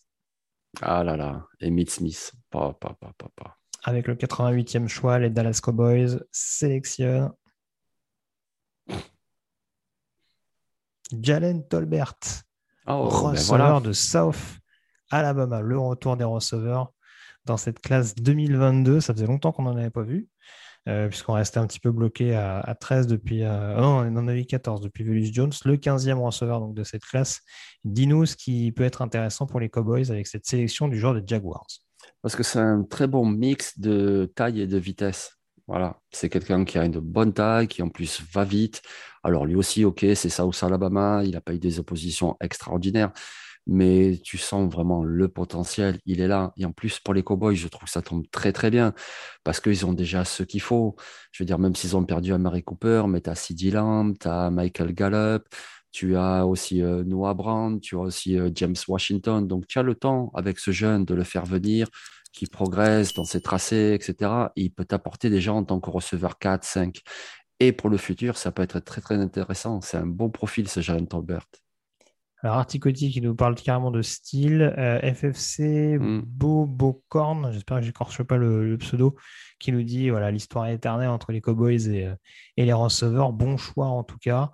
Euh, et Nolive 9 qui nous dit bien, bien, mais du coup, j'attends les casseroles. Donc euh, voilà, sûrement des problèmes extrasportifs qu'on ne connaît pas encore du côté de, du côté de Jalen Tolbert. Euh, Kyle Brandt de NFL Network qui va annoncer la- le choix des Buffalo Bills. Pendant que Jean-Mi euh, se régale de sa petite fraise tagada.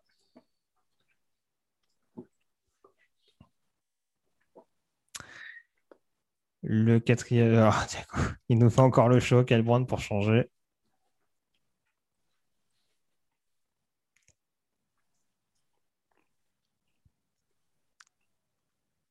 Alors, qu'est-ce qu'on a encore d'intéressant pour Buffalo? Ah, j'ai pas, j'ai pas noté euh, Malik Willis, disons, du côté de Tennessee. Je suis pas, je suis pas discipliné à cette heure-là. Peut-être un guard offensif, Peut-être, il y a des besoins sur la O-line, ouais. un Jamari Sawyer, que j'aimerais bien récupérer le choix d'après. Mais euh, Ah oui, c'est vrai que c'est les Raiders juste derrière. Mm. Ça va être intéressant.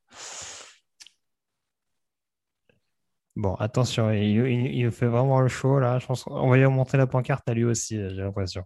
ouais. Avec le 89e choix, les Buffalo Bills sélectionnent.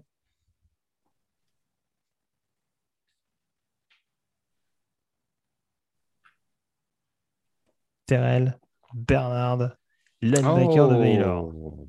Ah ben écoute, Alors, euh, euh, Victor aime beaucoup les joueurs de Baylor, mais je crois que toi, Oui. tu aimes tout particulièrement ce linebacker. Jean. oui, oui, c'est un très bon linebacker. Oui. Bon, ils ont déjà ce qu'il faut avec Edmonds et avec Milano, mais quelque part, tu peux préparer l'avenir aussi. On ne sait jamais. Si, est-ce que tu pourras signer les deux sur le long terme? Ça, c'est pas sûr. Et puis, de toute façon, tu ajoutes de la rotation. Oui, Bernard, c'est quelqu'un qui manque peut-être un petit peu de gabarit, mais par contre, c'est un joueur très intelligent, très intelligent, qui sait faire beaucoup de choses, qui fait très peu d'erreurs sur le terrain. En plus, c'est vraiment la mentalité capitaine d'équipe. Et ça, forcément, avec un coach comme McDermott, ça fit très bien. C'est un très bon choix. Ils font des bons choix, les Bills. hein. Mais ils Oui. nous y habituent de toute façon. Même l'année dernière, ils avaient fait des bons choix et ainsi de suite. Ils font souvent des très bons choix. Oui, joueur assez appliqué, notamment sur le, sur le run-stop. C'est, bon, ça fait partie de ces linebackers qui sont un peu discrédités sur la couverture, mais bon, comme tu l'as dit, euh, quand tu as Edmonds et Milano déjà présents au sein du roster, euh, tu te dis que c'est pas forcément non plus euh, là où forcément on a besoin de l'utiliser le, le plus. Euh, on nous demandait d'ailleurs tout à l'heure, je sais plus, je m'en excuse, qui, euh, est resté comme linebacker. Euh, globalement, on a parlé de Léo Chenal hein, de, Wisconsin, euh, Channing Tindall également de Georgia qui est toujours disponible. Et puis on a aussi Brandon Smith de Penn State ou encore Darian Beavers de Cincinnati qui n'ont pas été piqués. Ta préférence pour les Raiders, du coup, Jean-Michel, on t'écoute. Un homme de ligne, s'il vous plaît. Donc, ça peut être ligne offensive, genre Jamari Solier, ou défensive, genre Perion Winfrey. Mais moi, j'aimerais bien un homme de ligne. D'accord. Donc tu te contenteras, euh, peu importe le, le côté du ballon. Oui, exactement. Il y a besoin aux deux. Donc, euh, D'accord. Ligne offensive, j'ai pas entendu, du coup, plutôt, plutôt extérieur, du coup, plutôt tackle droit? non, plutôt un guard, genre Solier. Moi, j'aimerais bien un guard, moi, parce que je pense que les Airwood, ils vont repasser un tackle droit. D'accord. Pourquoi pas? Bah, Écoute, après, je regardais, donc Falal est toujours disponible, Kellen Dish d'Arizona State est toujours disponible, et sur l'intérieur, tu citais Solier. Il y a également Ouais. Kinnard Ouais, euh, de Kentucky, euh, Dylan Parham, peut-être plus pressenti pour être un centre euh, ouais. de, de Memphis, et puis on a également Sean Ryan, Taylor, Taylor Moonford également, les joueurs de UCLA de, d'Ohio State. Il y a encore des belles affaires à faire hein, sur l'intérieur Ah, de, la ligne et sur la D-line, tu le citais, en effet, Parion Winfred d'Oklahoma, John Ridgway dont je parlais tout à l'heure d'Arkansas ou encore euh, Neil Farrell peut-être d'LSU parmi les principaux prospects. Les Raiders donc qui vont annoncer cette euh, sélection. Ah, Avec des anciennes gloires. Ah bah c'est obligé maintenant, c'est contractuel avec les Raiders. hein. Et puis c'est à domicile en plus, ce draft. Mm. Donc, euh, c'est faux quand même. Tu organises la draft et ton premier choix, c'est le 90. Mais bon. Mais bon, c'est pour la bonne cause, tu as davantage d'armes. C'est ça. Donc Marcus Allen, notamment Yeah. running back des Las Vegas Raiders, des Raiders tout simplement. hein. Il n'a pas forcément connu Las Vegas, euh, Marcus Non. Allen. Euh, et il va donc annoncer ce choix en duo. Et avec la 90e sélection, les Las Vegas Raiders sélectionnent. Oh, il y a un sérieux glacial à Las Vegas, c'est incroyable.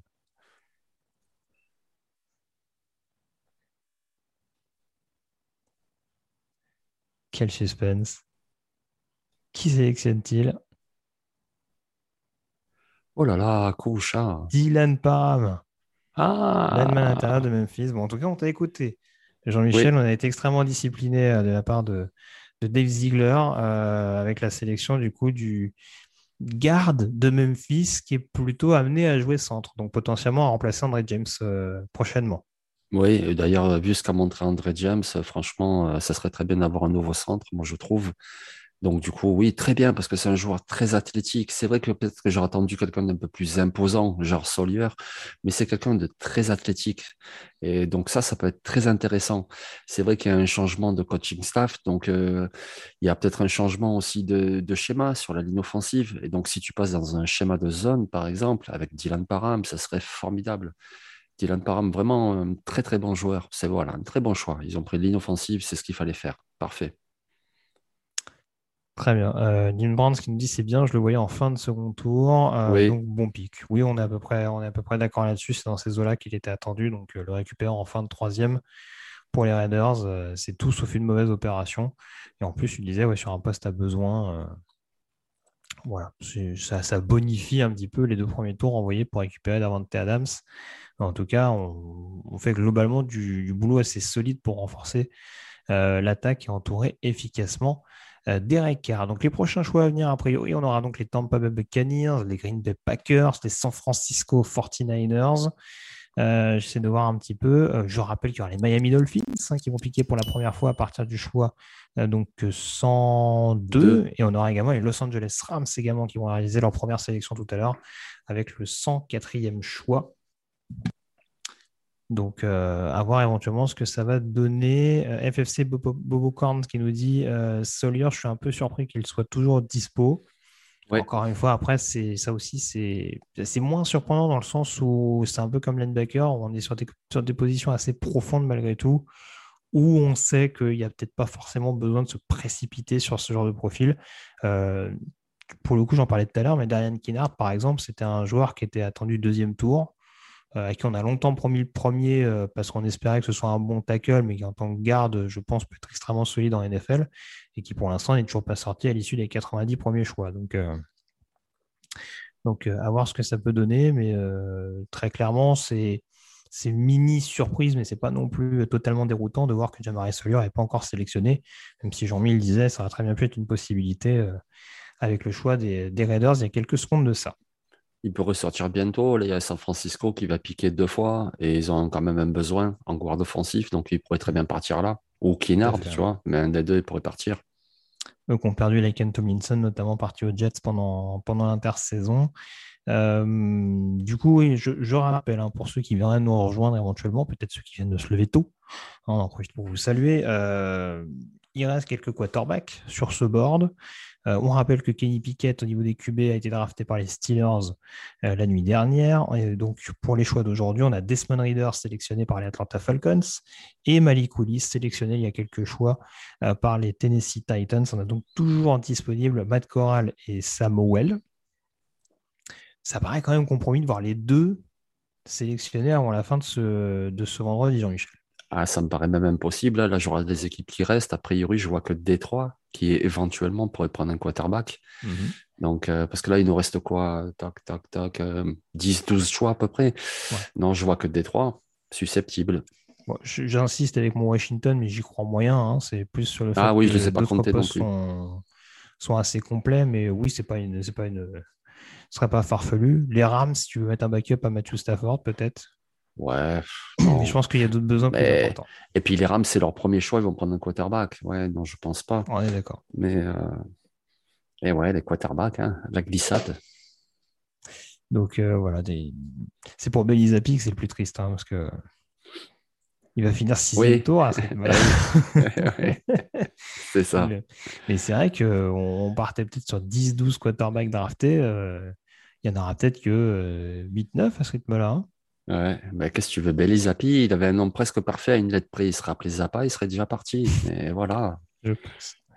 Je ne vois que ça comme explication. Euh, oui, Articoti qui nous dit oui, peut-être Washington sur un quarterback également. Alors, euh, oui, c'est sûr que je n'ai pas cité Carson Strong. Carson Strong, ça peut être une possibilité aussi s'il y a une équipe Ouais. qui l'apprécie. Troisième Ouais. tour, ce ne serait pas forcément un reach.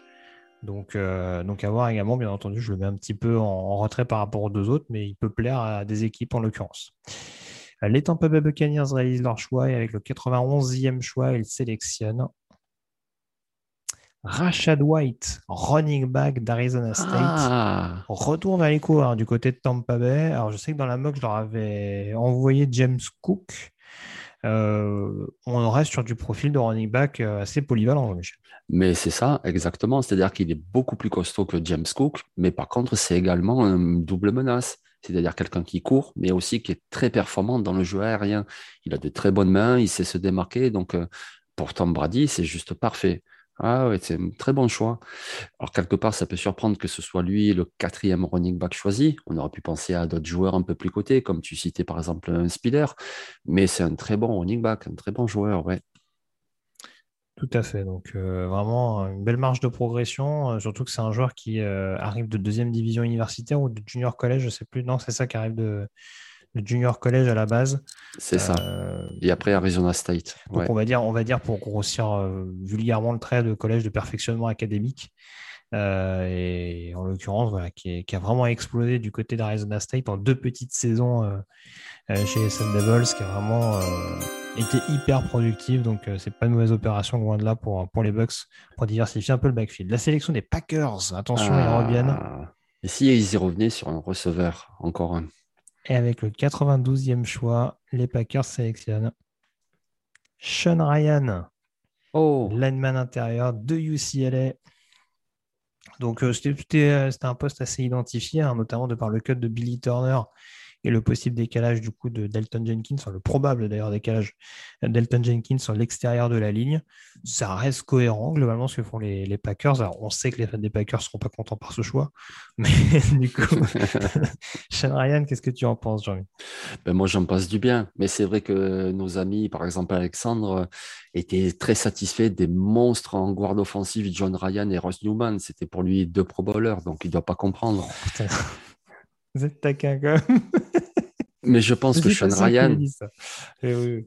oh, bon, mais Sean Ryan, c'est- quelqu'un qui jouait tackle à l'université, donc du coup, déjà, c'est intéressant parce que ça peut te dépanner. Si tu as un petit souci avec Bakhtiari, on l'a vu l'année dernière, il y a eu des petits soucis physiques. A priori, ça serait Elton Jenkins qui va jouer euh, le poste de tackle droit, mais là aussi, on ne sait jamais, peut-être un Sean Ryan et tu rebascules Jenkins à l'intérieur. Ou au pire du pire, tu as un joueur à l'intérieur qui est plutôt puissant, qui est costaud, qui est quand même plutôt bien formé. C'était en plus une recrue, euh, je ne sais plus, 4 étoiles, je crois, sortie du lycée. C'est quelqu'un qui a un gros profil. Donc moi, moi, ça me paraît un choix très solide. Alors, les San, Fran- les San Francisco 49ers pardon, vont annoncer le 93e choix, Oula, c'est qui lui? Oula. un streamer de jeux vidéo. Ah voilà, d'accord. On aura tout eu hein, dans ces deuxième et troisième tours. Ouais. Il est pas mal, lui, il me plaît. Monsieur Moustache avec. euh, Et les Niners qui sélectionnent Tyrion Davis Price, Oh. running back d'LSU. Alors là, euh, alors je vais le dire tout de suite. Je n'ai rien contre le joueur, mais euh, c'est pas forcément un profil qui m'a qui va bluffer à LSU. Enfin, en tout cas, je ne le vois pas se démarquer dans un domaine plus qu'un autre. Et puis, alors, surtout, ce qui est très, très étonnant, c'est qu'on a connu un Kyle Shannon qui, pendant longtemps, ne draftait pas des running backs très hauts et qui arrive à les développer. Et là, sur deux années de suite, il va nous chercher Trey Sermon et Tyrion Davis Price dans les deux premiers jours de la draft. Ouais, c'est vraiment étonnant. Après, c'est vrai que c'est un gars qui fait des coups de cœur. Je ne sais pas si tu te rappelles du coup de cœur qu'il avait eu pour un running back qui s'appelait Joe Williams et qui a absolument jamais rien fait en NFL. Mais il avait craqué sur ce joueur, il avait drafté. C'était il y a 4-5 ans à peu près. Bon, Tyron Davis Price, oui, c'était un haut profil à LSU. On pensait d'ailleurs qu'il ferait mieux que ça. Ça n'a pas donné. C'est quelqu'un qui est très costaud, mais qui a quand même une bonne pointe de vitesse. C'est plutôt un bon joueur. Mais c'est vrai que quelque part, quand tu regardes qu'il te reste encore du Thaler Algier, qu'il te reste du Brian Robinson, qu'il te reste du Isaiah Spiller, déjà que ce n'était pas une position à besoin, à mon sens, pour les 49ers. Mais si tu voulais prendre un running il me semblait qu'il y en avait d'autres de meilleurs. Après, bah, écoutez, Kyle Shanahan, il a vu quelque chose et, et il l'a choisi. Oui, oui, bah, j'imagine qu'il ne choisit pas au hasard. Après, euh, euh, alors qu'il y a un échange, oui, en, en l'occurrence, euh, c'est ce qu'on nous disait a priori, les Panthers qui sont montés, qui ont fait un, un échange avec les, les Pats euh, pour remonter avec le 94e pick. Ah, Peut-être le quarterback du côté des Ah. Panthers. eh ouais, pourquoi pas? Eh oui. On va, on, va peut-être tenter sa chance pour nous animer un petit peu plus, en tout cas, cette 23e tour. Ça combien il y avait des trois pas loin, hein, donc peut-être qu'on veut, on veut choisir son quarterback de l'avenir euh, du côté de Carolina. Ah, euh, mais voilà, juste pour terminer ce que je disais, Davis Price en soi, euh, c'est sûr que je parlais de Sermon, mais déjà, il y a moins d'inquiétude concernant l'état de santé. On savait que Sermon, il y avait un talent indéniable, mais c'était une bombe à retardement d'un point de vue physique. Et en l'occurrence, il n'a pas fait une saison complète. Euh, donc euh, Davis Price présente peut-être plus de garanties et peut-être en effet que dans un, dans un backfield de comité, euh, ça peut, il peut avoir peut-être plus d'impact en tant que running back numéro 1. je ne suis pas sûr qu'il aurait vraiment réussi à être pleinement performant à l'échelon supérieur. Dans un premier temps, en tout cas. Jean-Mi, du coup, tu penses qu'il perd sur qui les Panthers? Ah, là, franchement, si c'est pas un quarterback, je comprends plus rien. oui, je pense. Donc Coral ou, Owell Ah, le local de l'étape avec Samuel. Mais bon, après, on ne sait jamais. Matt Coral, oui, ça peut se discuter aussi. Mais du coup, ils vont nous faire euh, Carson Strong ou Bailey Zappi. Mais oui, je ne vois pas autre chose qu'un quarterback. Là. Je, ouais, je pense. Moi, j'avoue que je suis, je suis assez partagé là-dessus. Mais euh, oui, Samuel, il y aurait une belle histoire. Pardon. Il y, aurait une belle histoire avec le produit de North Carolina. Euh, receveurs, ils ont. Hmm. Receveurs, ils ont. La ligne offensive, ils l'ont améliorée. Alors oui, tu pourrais toujours améliorer le poste de Titan, même s'ils ont pris Trumbull l'année dernière. Après la défense, je check un peu vite fait comme ça. Il n'y a pas des trous évidents, même si un autre linebacker, ce ne serait pas du luxe, mais ça va, ils ont quand même des joueurs. La secondary, elle est plutôt costaud. Il y a Jesse Hunt qui va revenir, du Jeremy Chin, Dante Jackson, TJ Anderson. Franchement, le seul, enfin le seul, ils ont toujours, euh, toutes les équipes ont plusieurs besoins, mais le besoin qui paraît vraiment évident, ce serait quarterback. Donc, euh, donc à voir. Très bien. Euh, je regardais vite fait. Merci d'ailleurs de le relayer sur le chat. Hein, Jogo TFT qui nous dit que du coup, donc les Panthers sont envoyés un troisième tour de 2023 en plus de leur quatrième tour pour monter au troisième tour. Hein. donc, c'est pas non plus hyper cher payé, mais on, se débarrasse quand même d'un choix des trois prochains tours la saison prochaine pour, pour éventuellement monter. Donc euh, ça pue quand même, on peut le dire, le quarterback. Cette sélection des Panthers. Et si c'est pour un quarterback, tu as donné quoi? Un troisième tour? Ah, C'est une bonne affaire. Oui, après, après il faut que le quarterback il réussisse. oui, oui, c'est sûr. c'est rien. Ah, j'ai pas dit qu'ils avaient vendu la maison non plus. Hein. D'accord. Allez, cette sélection des Panthers qui va être annoncée avec le 94e choix.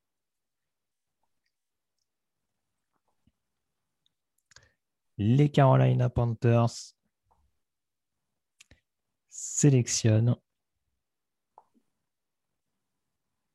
Matt Corral, quarterback d'Olmis. Eh ben voilà. Et bah écoute, euh, bonne opération. Bah pour les Panthers. Euh, on a été patient, on a, on a attendu son heure du côté de, du côté de Carolina et on s'en sort pas trop mal à mon sens. Moi, j'ai toujours dit. Enfin, de toute façon, Carolina, euh, ils prennent que des joueurs que j'aime bien. Donc, du coup, euh, Matt Corral, qu'est-ce que tu apprécies plus particulièrement dans ce joueur, Jean-Michel? Pas grand chose. ah d'accord, bon, écoute, tu vas être moins dithyrambique que moi alors. Ah oui, je crois, ouais. Qu'est-ce que tu n'aimes pas chez ce joueur? Bah, je trouve qu'il a rien de spécial. Quoi. Après, c'est vrai qu'il fait un petit peu tout bien. Je veux dire, il peut lancer dans les petites fenêtres de temps en temps. Il a un petit peu de mobilité. C'est vrai qu'il a du leadership, mais je trouve qu'il n'a pas un bras exceptionnel. Je trouve qu'il n'a pas une mobilité exceptionnelle. Je trouve qu'il n'a pas des lectures exceptionnelles. Enfin, je lui trouve rien d'exceptionnel, même pas le gabarit, la puissance. Ou bon, c'est pas quelqu'un que j'affectionne beaucoup. Moi, je trouve qu'il y a quand même une marge de progression assez intéressante. Il y a, il y a des, on va dire des lectures qui, quand même, qui, qui s'améliorent petit à petit. Alors, c'est sûr que ce n'est pas le meilleur dans cet exercice, loin de là. C'est sûr qu'encore une fois, ça a souvent été des fenêtres euh, assez préférentielles du côté, euh, du côté d'Olmis. Mais euh, voilà, tu le disais, il y a quand même des, des choses intéressantes en termes de, en termes de leadership, en termes de, en termes de rythme de lancer. Euh, voilà, pour le coup, c'est quelqu'un qui sait aussi se débarrasser assez rapidement du ballon euh, sans être amené à le rendre euh, systématiquement comme ça pouvait être son défaut il y a deux saisons de ça. Donc voilà, il y a une marge de progression intéressante. Ce qui m'inquiète un peu, c'est qu'il tombe du côté de Carolina où on voit que le développement des quarterbacks ces dernières années, c'est pas forcément leur fort. Mais mais ça peut en tout cas être quelque chose d'intéressant à surveiller. Euh, du coup, les prochaines sélections, a priori, on aura les Cincinnati Bengals. On va rentrer, là, on était sur le 94e, on va rentrer tout doucement sur les 10 derniers choix. Euh, si je sais compter, il en reste 11 très précisément après cette sélection des Cincinnati Bengals qui, on le rappelle, ont dorloté leur backfield défensif depuis le début de cette draft, avec notamment Daxton Hill, le defensive back de Michigan, et Cam Taylor-Britt, le cornerback de euh, Nebraska. Donc, comme on aime bien les defensive backs de la Big Ten, je vais essayer de regarder un petit peu euh, ce qu'on peut avoir de disponible sur le plateau. Mais oui, je ne sais pas ce que ça peut être éventuellement la, prochaine étape. On parlait d'un tight end tout à l'heure. Voilà fin de troisième tour, ce serait pas farfelu. Hein. Mm. Moi, c'est ce que je pense aussi, Titan. Ça serait vraiment intelligent, Titan, maintenant. Il en restera encore quelques-uns de bons. Il restait du, du Ruckert, du Auton, peut-être un Likely. Après, quelqu'un que moi j'aime beaucoup, il s'appelle Daniel Bellinger, qui est plutôt complet. Mm. Donc, euh, oui, un Titan, voire même un Charlie Collard. Ouais, très clairement, on va le savoir tout de suite avec cette 95e euh, sélection des Cincinnati Bengals. D'ailleurs, quelques fans de Cincinnati sur le chat avec euh, Jester Crow ou Stéphane Eldo. Avec le 95e choix. Les Bengals sélectionnent Zachary Carter, lineman défensif de Florida. Ah oui. Principalement edge rusher du côté des Gators mm. et qui a priori va, sera amené à se recentrer sur la ligue. Bah, tu vois, justement, on en parlait tout à l'heure, euh, je crois que c'était au second tour où j'évoquais qu'avec euh, DJ Reader et BJ Hill, ils avaient des costauds, mais qui pourraient rajouter quelqu'un d'un peu plus fluide, un peu plus pénétrant. Ben voilà, c'est Zachary Carter. Oui, il a un profil un petit peu hybride, c'est peut-être ce qui le dessert aussi, c'est-à-dire que voilà, il est entre le poste de defensive end dans, une 43 et le poste de defensive tackle. Mais c'est ce type-là de joueur qui, je pense, depuis l'intérieur, va pouvoir apporter de la pression aux côtés de plutôt de spécialistes du run-stop. Euh, donc on a un trail des Indianapolis Colts qui remonte en 96e position. Donc ça va être intéressant de savoir euh, le choix qui va être réalisé par les, Colts. Ce qui est intéressant avec les Colts, c'est qu'a priori, ils avaient énormément de choix intermédiaires. Hein. Je ne m'en étais pas rendu compte sur le coup. merci les, merci les Commanders hein. pour, la sélection notamment de, de Carson Wentz. Bon, en tout cas, Stéphane Deldo, euh, qui attendait le choix de Cincinnati, il n'a pas aimé apparemment. Il a dit ça me saoule, je vais me coucher. Donc merci aux Bengals de, de laisser partir les auditeurs. Euh, en tout cas, les Colts qui vont donc annoncer leur choix. Encore un trade, encore un trade down des Broncos d'ailleurs. Hein. Eh euh, ils accumulent beaucoup, beaucoup de choix. 96e hein. choix, donc les Indianapolis Colts sélectionnent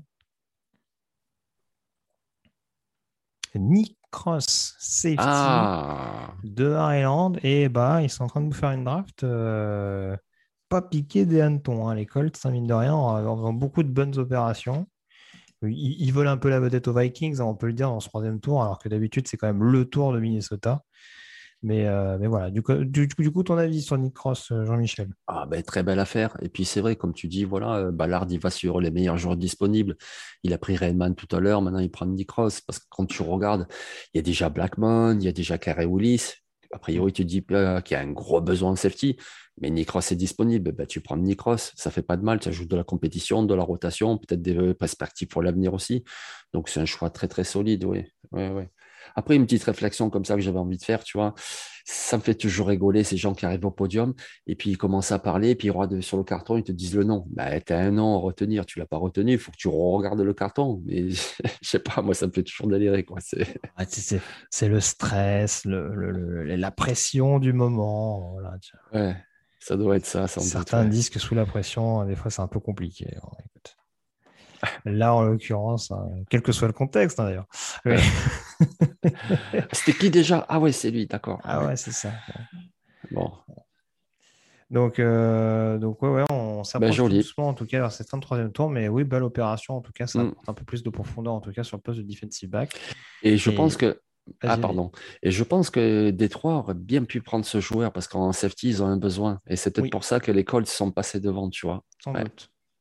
Donc, du coup, euh, quarterback ou pas quarterback à Détroit? Parce que euh, du coup, les autres tu veux dire? derrière, euh, il y a mm. Joseph, toujours qui est disponible. Mm.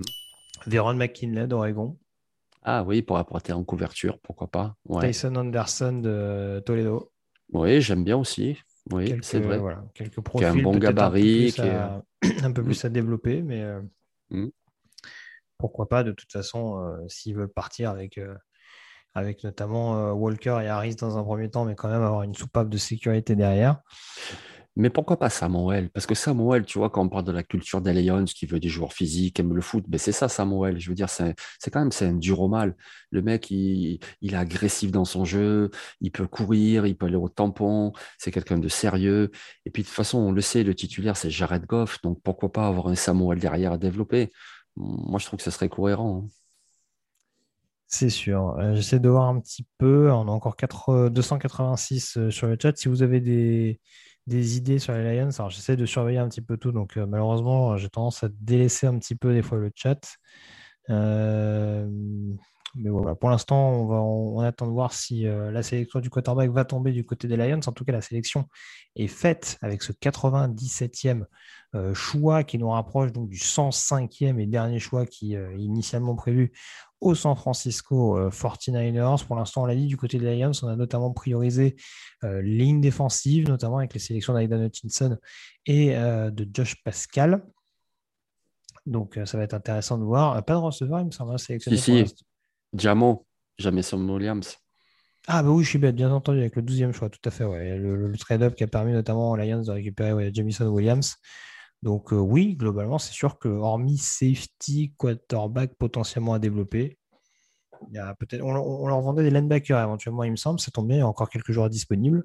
Euh, Channing Tindall et, et, Léo, et notamment. Ah oui, ce serait pas mal parce qu'ils ont Anzaloni, ils ont euh, Jalen Rifmabin, ils ont euh, Derek Barnes. Ce sont des bons joueurs, mais, mais oui, ça ferait pas de mal, oui, effectivement. Ouais. D'ailleurs, Rifmabin, il est parti. Mais Anzaloni, Barnes, tu rajoutes quelqu'un à côté, ce serait pas mal. Mm. Donc Alex Pats qui nous, qui nous en parle notamment de Kirby Joseph sur le poste de safety, en effet, qui fait partie des mm-hmm. meilleurs joueurs disponibles, euh, comme on le disait tout à l'heure. Donc euh, ça, va être, ça va être très intéressant de voir ce que vont proposer les Lions. A priori, la sélection va, va tomber d'ici quelques secondes à peine. Et puis derrière, donc, on aura euh, sur l'horloge donc, les Washington Commanders, les Cleveland Browns, les Arizona Cardinals, les New York Jets et cette première sélection notamment des Miami Dolphins. Donc ça arrive très vite, hein, enfin très vite. On l'espère en tout cas, parce que il est déjà 5h10 du matin. Donc ce premier choix de Miami ne devrait plus trop tarder, euh, sauf trade down, bien entendu. Monsieur ah, Barry Sanders arrive sur le podium. Oui, il arrive sobrement avec une veste dorée, histoire de faire quelques petits rappels. Mais du coup, la sélection des Lions va être annoncée avec le 97e choix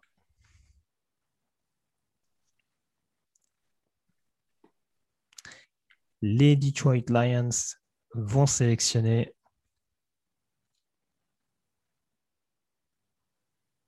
Kirby Joseph. Ben voilà, c'était évoqué sur le chat par Alex Pat. Donc euh, voilà, et tu parlais du besoin de safety tout à l'heure.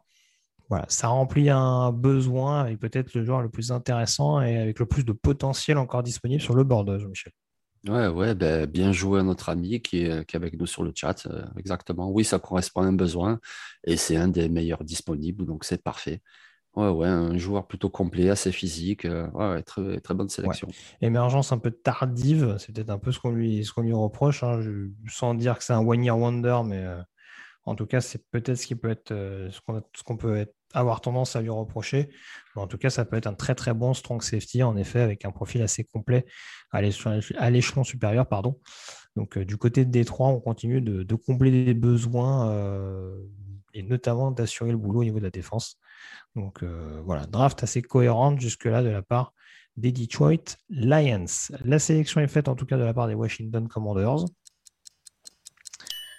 quarterback ou pas quarterback, on attendra de voir. Hein. C'est une possibilité. Après, du coup, non, ils vont prendre un défensif tackle.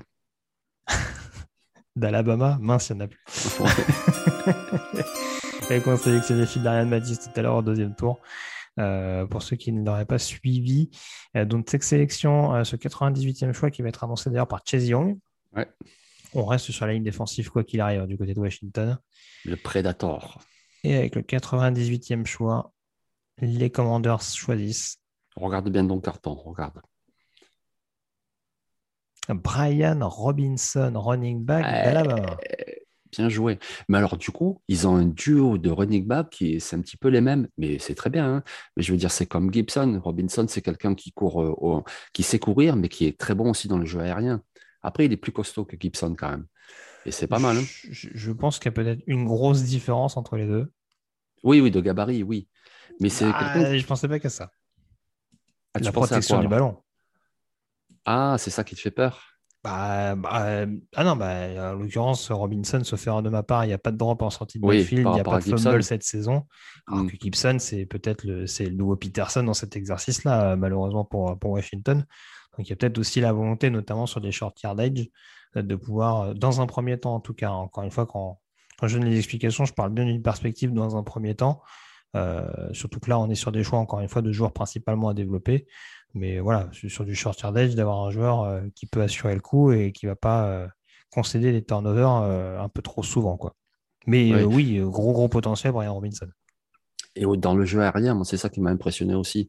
Mais après, c'est vrai que par rapport à ce que tu dis, le short yardage, ce qui était impressionnant avec Alabama cette année, c'était de le voir courir plein centre, plein centre, plein centre, et tu tu l'arrêtes pas en fait. Et même quand il a un défenseur ou deux sur le dos, il continue d'avancer. Mais donc voilà, c'est un petit peu à l'image de Rashad White qui a été pris tout à l'heure par euh, les Buccaneers. C'est-à-dire que c'est un running back qui est costaud, qui peut courir même en puissance, et pourtant il a des très bonnes mains. Parce que souvent, les running backs ont des bonnes mains, c'est souvent des running backs un peu plus légers, un peu plus vifs, etc. Un peu à la James Cook, par exemple. Mais là, non, c'est vraiment un profil puissant et il a de bonnes mains. Donc, c'est plutôt un bon choix. Ouais, tout à fait. Mais euh, voilà, en tout cas, euh, en tout cas, Brian Robinson sélectionné, donc c'est le cinquième running back sélectionné de cette classe. Euh, à la fin de ce troisième tour. Pour l'instant, il reste encore des profils comme Isaiah Spiller de Texas A&M, Tyler Algier de BYU, ou encore Damian Pierce de Florida. Les Cleveland Browns vont réaliser la sélection, euh, la 99e sélection de cette draft. Et on va voir la confirmation tout de suite avec le 99e choix. Les Cleveland Browns sélectionnent David Bell, receveur de Purdue. Et ben voilà, on attendait Eh potentiellement ben. un receveur pour, pour appuyer euh, Dishon Watson. Euh, profil intéressant pour, euh, pour David Bell, mon petit Jean-Mi. Ah oui, très intéressant. Oui, oui, c'est quelqu'un qu'on connaît déjà depuis trois saisons, euh, vraiment un gros potentiel. C'est quelqu'un qui court de très bons tracés, qui sait euh, gagner les catchs contestés, mais qui en même temps sait aussi créer de la séparation, même si c'est pas sa force, la vitesse. C'est pas sa force principale, mais c'est quelqu'un de vraiment de très fiable, de très solide. euh, voilà, c'est quelque part un peu une valeur sûre. Il manque un petit peu peut-être de qualité athlétique, c'est sans doute ce qui l'a fait descendre, mais euh, c'est un très bon choix. Oui, c'est un excellent receveur de possession. Alors, du coup, c'est vrai que il y, a un côté un peu Amari Cooper dans ce domaine-là, euh, dans le profil encore plus euh, à développer. Mais oui, c'est sûr que c'est un, joueur qui peut être extrêmement précieux pour faire bouger les chaînes. Et vraiment, ils vont avoir, je pense, un trio assez intéressant entre Cooper, lui et, et People Jones pour vraiment réussir à, rendre cette attaque euh, aérienne de Cleveland euh, extrêmement, extrêmement létale. Et quelque part, tu as perdu Jarvis Landry, bah, tu le remplaces par David Bell. C'est un profil un petit peu similaire et tu pourras avoir à peu près la même, peut-être pas la même production dans la première année, mais c'est un peu ce profil-là que tu remplaces. Alors, Kiki Stardust qui nous dit hyper lent par contre. Alors, bon, c'est sûr que la vitesse, c'est pas son atout majeur. Mais bon, après, hyper lent, bon, c'est toujours un peu les, les standards NFL. Euh, C'est sûr qu'il a peut-être pas marqué des points, notamment lors du combine. Mais euh, Ils ont Anthony Schwartz pour les vite. oui, aussi, ouais. Avec le centième choix, les Arizona Cardinals ont fait un choix et sélectionnent Mike Sanders. Ah, bah tiens, voilà. On disait tout à l'heure que Cameron Thomas, ça fitait peut-être pas forcément pour jouer sur l'extérieur. Mike Sanders, ça correspond un peu plus, Jean-Mi. Ah, exactement, exactement. Euh, lui, de toute façon, il n'aurait même pas le gabarit pour jouer dans une 43, je trouve. Il était un petit peu trop léger. Mais par contre, voilà, c'est quelqu'un de vif, c'est quelqu'un qui a de bons instincts aussi. C'est quelqu'un qui produit depuis deux saisons à très haut niveau. Est vraiment, on le voit, en plus, c'est c'est un combattant. Et puis, je pense qu'il y avait un besoin de toute façon sur l'extérieur, puisque même s'il y a Kennard, même s'il y a Golden, etc., il fallait rajouter un autre profil. Ils ont quand même perdu Chandler Jones. Alors, Magic Sanders, c'est pas Chandler Jones, mais tu rajoutes quelqu'un dans la rotation. Euh, oui, excuse-moi, du coup, j'étais en train de couper Ouais. mon micro et j'avais l'impression que j'avais coupé ton son également. Autant pour moi. Euh, oui, oui, oui, c'est sûr que ça peut être quelqu'un d'intéressant à mettre dans la rotation, mais voilà, on l'a dit tout à l'heure, joueur à... Enfin, j'en avais parlé rapidement tout à l'heure, mais ouais, joueur, joueur à polir très clairement. euh, problème de discipline notamment. Excellent premier pas. Je pense que c'est un des meilleurs premiers pas de cette classe. Mais Ouais. voilà, justement, il en joue beaucoup et il a tendance justement à se laisser un petit peu, à se laisser un petit peu avoir. Et ça peut être une vraie bombe à retardement, notamment sur des, sur des fameuses feintes de troisième et courte où on essaye de, on essaye de prendre la défense adverse au piège du hors-jeu. Ça peut être un, un danger à ce niveau-là. Donc, ça va être quelque chose à prendre en compte et à discipliner. autre joueur, d'ailleurs, un petit peu dans cet état d'esprit-là, c'est Perion Winfrey, mon petit Jean-Mi, toujours pas sélectionné quand même. Hein. Eh ouais, eh ouais c'est étonnant. Hein. Mm. Ouais parce que ce gars-là a montré quand même beaucoup de potentiel, notamment en pénétration.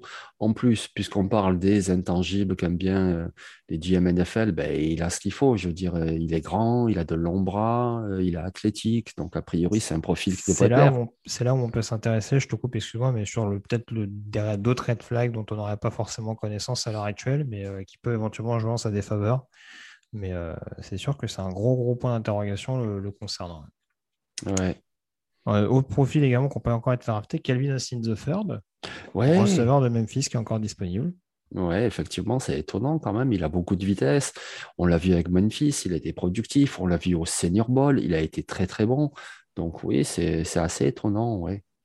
Et je regardais du côté des Jets. Alors, euh, je ne veux pas insister plus que ça, mais euh, s'ils veulent des bons linemen, Daniel Falale est toujours disponible. Oui, à développer derrière euh, Georges Fante, qui est, pas mal du tout, Georges Fante. Mais tu prends quelqu'un de plus jeune pour le, futur, pour le poste de tackle droit, oui, effectivement, ça aurait du sens.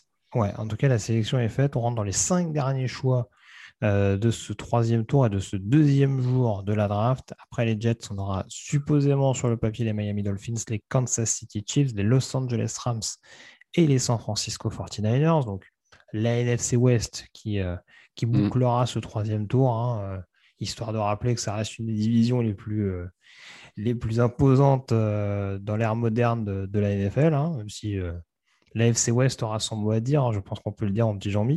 Ah, je crois, ouais. Voilà, en tout cas, Il, va se passer des choses encore à l'ouest en 2022. on, a, peu de doutes là-dessus. Mais voilà, on va, on va attendre de voir ce que vont faire les, les New York Jets qui, jusque-là, ont fait des choix extrêmement cohérents.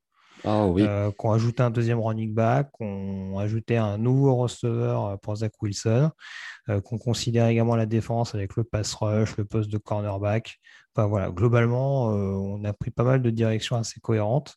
Peut-être que la ligne offensive, c'est un peu le, la cerise sur le gâteau du côté des Jets pour, pour terminer ce deuxième jour de la draft. Ouais, peut-être. Moi, je trouve que s'il y a un point faible dans cette ligne offensive, c'est surtout au poste de centre. Donc, pourquoi pas un centre? Sinon, comme tu le disais, pourquoi pas un tackle à pour mettre à droite à développer pour l'avenir? Ou sinon, pourquoi pas un linebacker? Le besoin n'est pas urgent. Je veux dire, Quincy Williams, ça fait une très bonne saison qui nous a tous surpris. Si j'ai Motzley là, ils ont pris aussi Nazir Eldin l'année dernière. Mais pourquoi pas rajouter un linebacker puisqu'il y en a de très bons? Tout à fait. J'essaie de voir un petit peu si vous aviez des préférences sur les Jets. Bon, en tout cas, on nous confirme globalement, euh, les gens ont l'air assez satisfaits de ce qu'ont fait les Jets jusque-là. Ah Je vois notamment euh, Nolive 9 ou, euh, Jester Cross 69 qui se félicitent pour l'instant des choix effectués par Joe Douglas et Robert Saleh. Ouais, ramène pas ta phrase, Jean-Michel. Hein. et du coup, on va voir la sélection dans quelques minutes. Je pense que ça va s'enchaîner assez rapidement vu qu'on temporise un peu. Donc euh, ça devrait arriver assez vite ces sélections, euh, à commencer par celle des New York Jets, qui devrait être annoncée. c'est un ancien receveur qui arrive, non? Parce que vu le gabarit, euh, ça ne m'étonnerait pas. Je ne le reconnais pas pour l'instant. Enfin, pour l'instant, je ne le reconnais pas. Ah, pas du tout. C'est un, c'est un coach de basketball, autant pour moi. Ah, le coach de, de Seton Hall. Donc les Jets sélectionnent Jeremy Rockert avec le 101e choix. C'est vrai que je n'avais pas hmm. identifié la position de Tyden, bien sûr. Moi non plus. Dans ce secteur, même si euh, même s'ils ont pris euh, CJ Uzoma, mais euh, et, ils ont pris aussi Tyler Conklin. Donc c'est pour ça que j'identifie pas la position comme un mhm. besoin. Ils en ont fait venir deux la free Après, évidemment, ça t'empêche pas de. Vas-y. Non, non, j'ai juste à dire, justement, on en parlait tout à l'heure avec les Bengals, mais je trouvais que Rockert avait un côté intéressant avec Uzoma, dans le côté bloqueur euh, vraiment efficace à l'université, mais dont on savait qu'il y avait des bases pour éventuellement être intéressant à la réception. Jeremy Rocker, c'est vraiment ça. Il est vraiment, je trouve, drafté à la fois pour ce qu'on sait qu'il est capable de faire d'un point de vue bloc, mais il y a un profil extrêmement projection et je pense que c'est pour ça que des équipes euh, s'assurent, on va dire, de le, drafter dès le deuxième jour de la draft. Euh, parce, que, parce que je pense qu'il est capable de, faire beaucoup plus.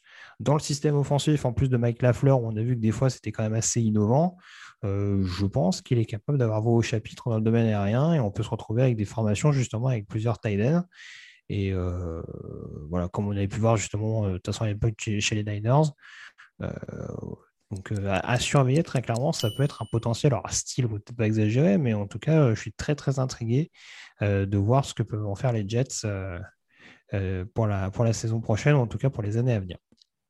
De toute façon, quand un jeune quarterback à la main, ajouter un Titan, généralement on dit que c'est le meilleur ami du quarterback, ben oui, c'est jamais une mauvaise chose. Même si donc on l'a dit, on a pris de la fréquence, eh ben, alors la draft c'est ça aussi, c'est préparer à l'avenir, c'est ajouter aussi de la rotation. Hmm. c'est une très très très belle draft euh, des Jets. Tout à fait. Euh, alors du coup, Segrio, c'est la grandeur hein, euh, pour, pour les Miami Dolphins, puisque avec le 102e choix, le Et qu'est-ce qu'il veut alors? Ah bah, c'est ce que je regardais sur le chat. Alors, euh, ça parle plutôt ligne offensive avec Falale et Kinard hein, qui sont toujours disponibles. Euh, ça parle de linebacker aussi avec Tindall. Hmm? Running back serait pas de mauvaise idée, je pense. Surtout avec Isaiah Spiller qui est toujours disponible. on va savoir tout de suite avec le 102e choix ce que va choisir Miami. Choix annoncé par Larry Zonka, légende fullback running back des Miami Dolphins qui en profite pour montrer sa bague d'ailleurs au passage. Je sens qu'il va mettre du temps, lui. Je sais pas pourquoi, mais. On va pas mettre autant de temps que Marinaro. Là. Avec le 102e choix, du coup. Ah oui, c'est vrai que c'est, le 50e anniversaire de la saison euh, ah, invaincue des Dolphins 172. Le 12-0. Avec le 102e choix, les Miami Dolphins sélectionnent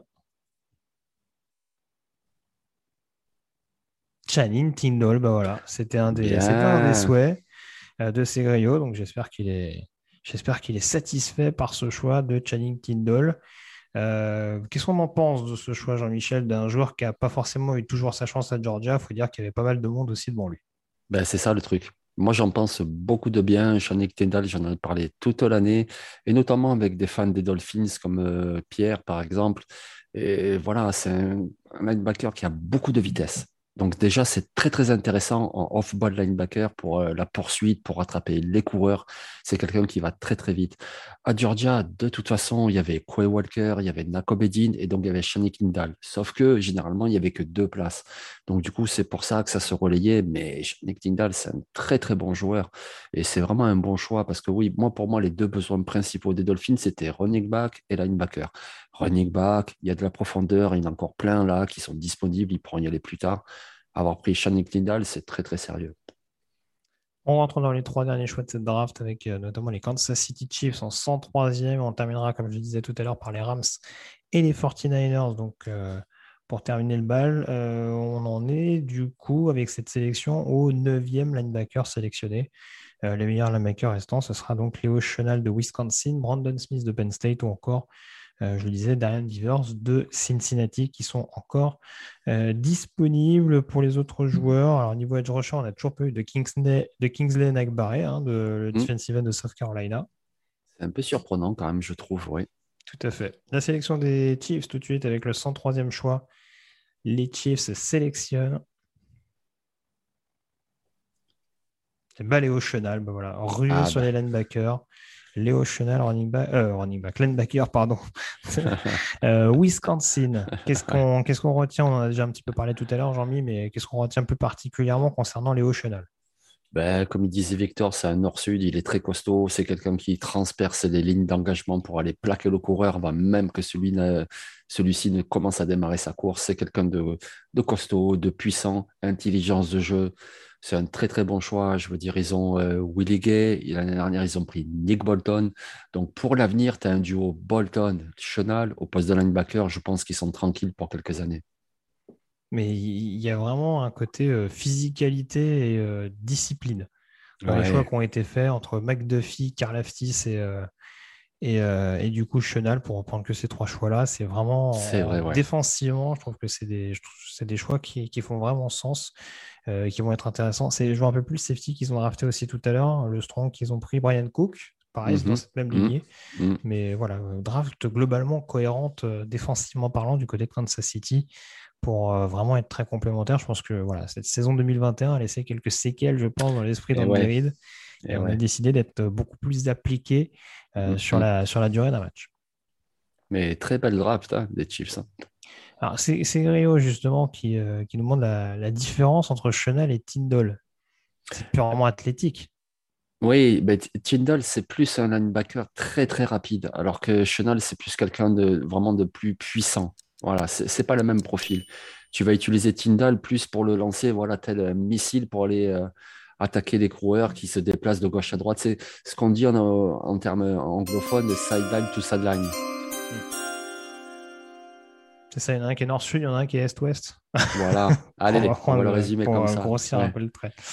Les Rams vont faire euh, leur premier choix de cette draft 2022, le 104e et l'avant-dernier de ce troisième tour.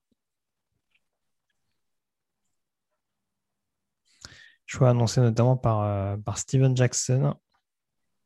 Ah oui, c'est vrai, ouais. Sacré running back lui aussi. Hein. Tout à fait. Costaud, puissant. Un beau joueur, esthétique, tout ça. Hein. Mm. Passé par Atlanta, je le rappelle. bon, c'est pas les meilleurs euh, années de sa carrière. Non, c'était les Rams, mais ouais.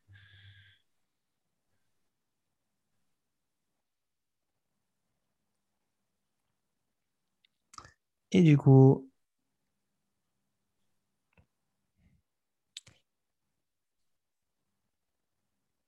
voilà, euh, Steven Jackson qui nous explique euh, lui qui est un, natif justement de, la région de Las Vegas, donc ça revêt une signification particulière d'annoncer quand même ce choix. Avec le 104e choix, les Los Angeles Rams sélectionnent Logan Bruss, ah, bah offensive de Wisconsin. Alors je dis ah ben oui, c'est pas tellement par rapport aux joueurs, mais c'est par rapport euh, à la ligne offensive, forcément. Alors Logan Bruss, euh, quand il est arrivé à Wisconsin, moi j'en entendais beaucoup de choses, et notamment au poste de tackle, et puis ça n'a pas marché du tout. Il a été recentré, donc euh, à l'intérieur, c'est un joueur solide. C'est, voilà, comment dire, c'est pas, moi je trouve que c'est pas un monstre athlétique, mais c'est vraiment le joueur robuste, sérieux, bien formé. Et donc, en toute fin de troisième tour, ben voilà, c'est ce type-là de joueur que tu récupères et c'est plutôt un choix intelligent. Oui, tout à fait. Ouais. Bah, après, euh, les qualités du, pur profil euh, Wisconsin, c'est-à-dire du, jeu au sol bien ancré, avec euh, des linemen qui sont, qui sont assez efficaces en termes de, euh, de décrochage. Euh, on voit que Lesney aime beaucoup les profils de Wisconsin, hein, parce qu'il y, avait déjà euh, David Edwards, il me semble, en position de garde du côté de Los Angeles. Donc voilà, on continue dans cette logique-là pour, pour asseoir un petit peu le jeu au sol et renforcer un petit peu ce, ce, backfield de comité qui, même avec le, le non-retour de Sonny Mitchell, peut éventuellement être, être de nouveau dissuasif la saison prochaine. La dernière sélection, Jean-Michel, de troisième tour, on y est. La sélection des San Francisco 49ers. Alors, cornerback ou pas? Quel running back?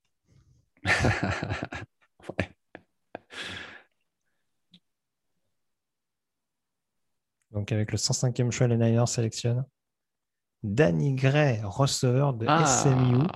Eh ben, pourquoi pas? Oui, pourquoi pas Danny Gray? Écoute, euh, c'est un receveur qui a de la taille, qui a une bonne pointe de vitesse. C'est vrai qu'à SMU, moi j'aimais bien le receveur Reggie Robertson, mais Reggie Robertson s'était blessé en 2020. Et donc du coup, quand j'ai suivi un petit peu quand même SMU, j'ai vu que c'était justement Danny Gray qui avait pris la relève et j'avais trouvé ce joueur très intéressant. C'est vraiment un bon joueur qui a des qualités athlétiques, qui a produit quand même à Dallas, enfin à SMU. c'est une belle sélection. Après, est-ce que vraiment ils avaient besoin d'un receveur? Je ne suis pas sûr. Ou alors, Dibo va bientôt partir. Mais en tout cas, Danny Gray, c'est un choix très intéressant. En tout cas, ça change un petit peu. C'est pas vraiment dans mon esprit le type de, de receveur qui sort énormément du backfield. Il sait le faire, hein, mais euh, il, est plus, euh, il est plus doué justement pour, euh, pour, pour tout ce qui est yards après réception ou ce genre de choses. voilà, on, va dire qu'il a une certaine amplitude malgré tout. Mmh. Donc, c'est plus, plus dans le domaine, on va dire, possession et yards après catch qui va se, que, se distinguer, ce qui n'est pas une mauvaise chose. voilà, puisque tu as toujours des profils comme Ayuk ou possiblement comme Samuel, même si apparemment c'est lui plaît un petit peu moins en ce moment. Euh, de, pouvoir évoluer en, sortie de backfield. Mais donc, quelques surprises quand même. Hein. Oui. Khalil Shakir, par exemple, qui n'est pas parti. Calvin Austin, qui n'est pas parti. Bah, justement, j'allais faire juste un petit ah, bah, topo euh, globalement, euh, et puis après, mm, mm. on, se quittera parce que on leur tourne. mais voilà, au niveau des, principaux joueurs encore disponibles, Samuel, donc concernant les quarterbacks, Samuel, Carson Strong et Belly Zappi sont les trois premiers. On aura donc quatre quarterbacks euh, dans les trois premiers tours et on rappelle que pendant très très longtemps, euh, on n'en avait qu'un seul. Hein. Donc euh, on a mis beaucoup beaucoup de temps à annoncer une sélection de quarterback dans, ce deuxième jour de draft. si je note Jeremy Rockert qui a donc été sélectionné par les New York Jets, les principaux tight on a donc Isaiah Likely, Kay Doughton, voire Jalen Weidermeyer, même si on sait que sa cote est en train de descendre en flèche euh, depuis pas mal de semaines maintenant. Les receveurs, tu commences à en parler, Calvin Austin the de Memphis, Khalil Shaker de Boise State, ou encore Romeo Dobbs euh, de Nevada. J'oublie pas Justin Ross, mais on sait que c'est plus pour des raisons médicales en l'occurrence.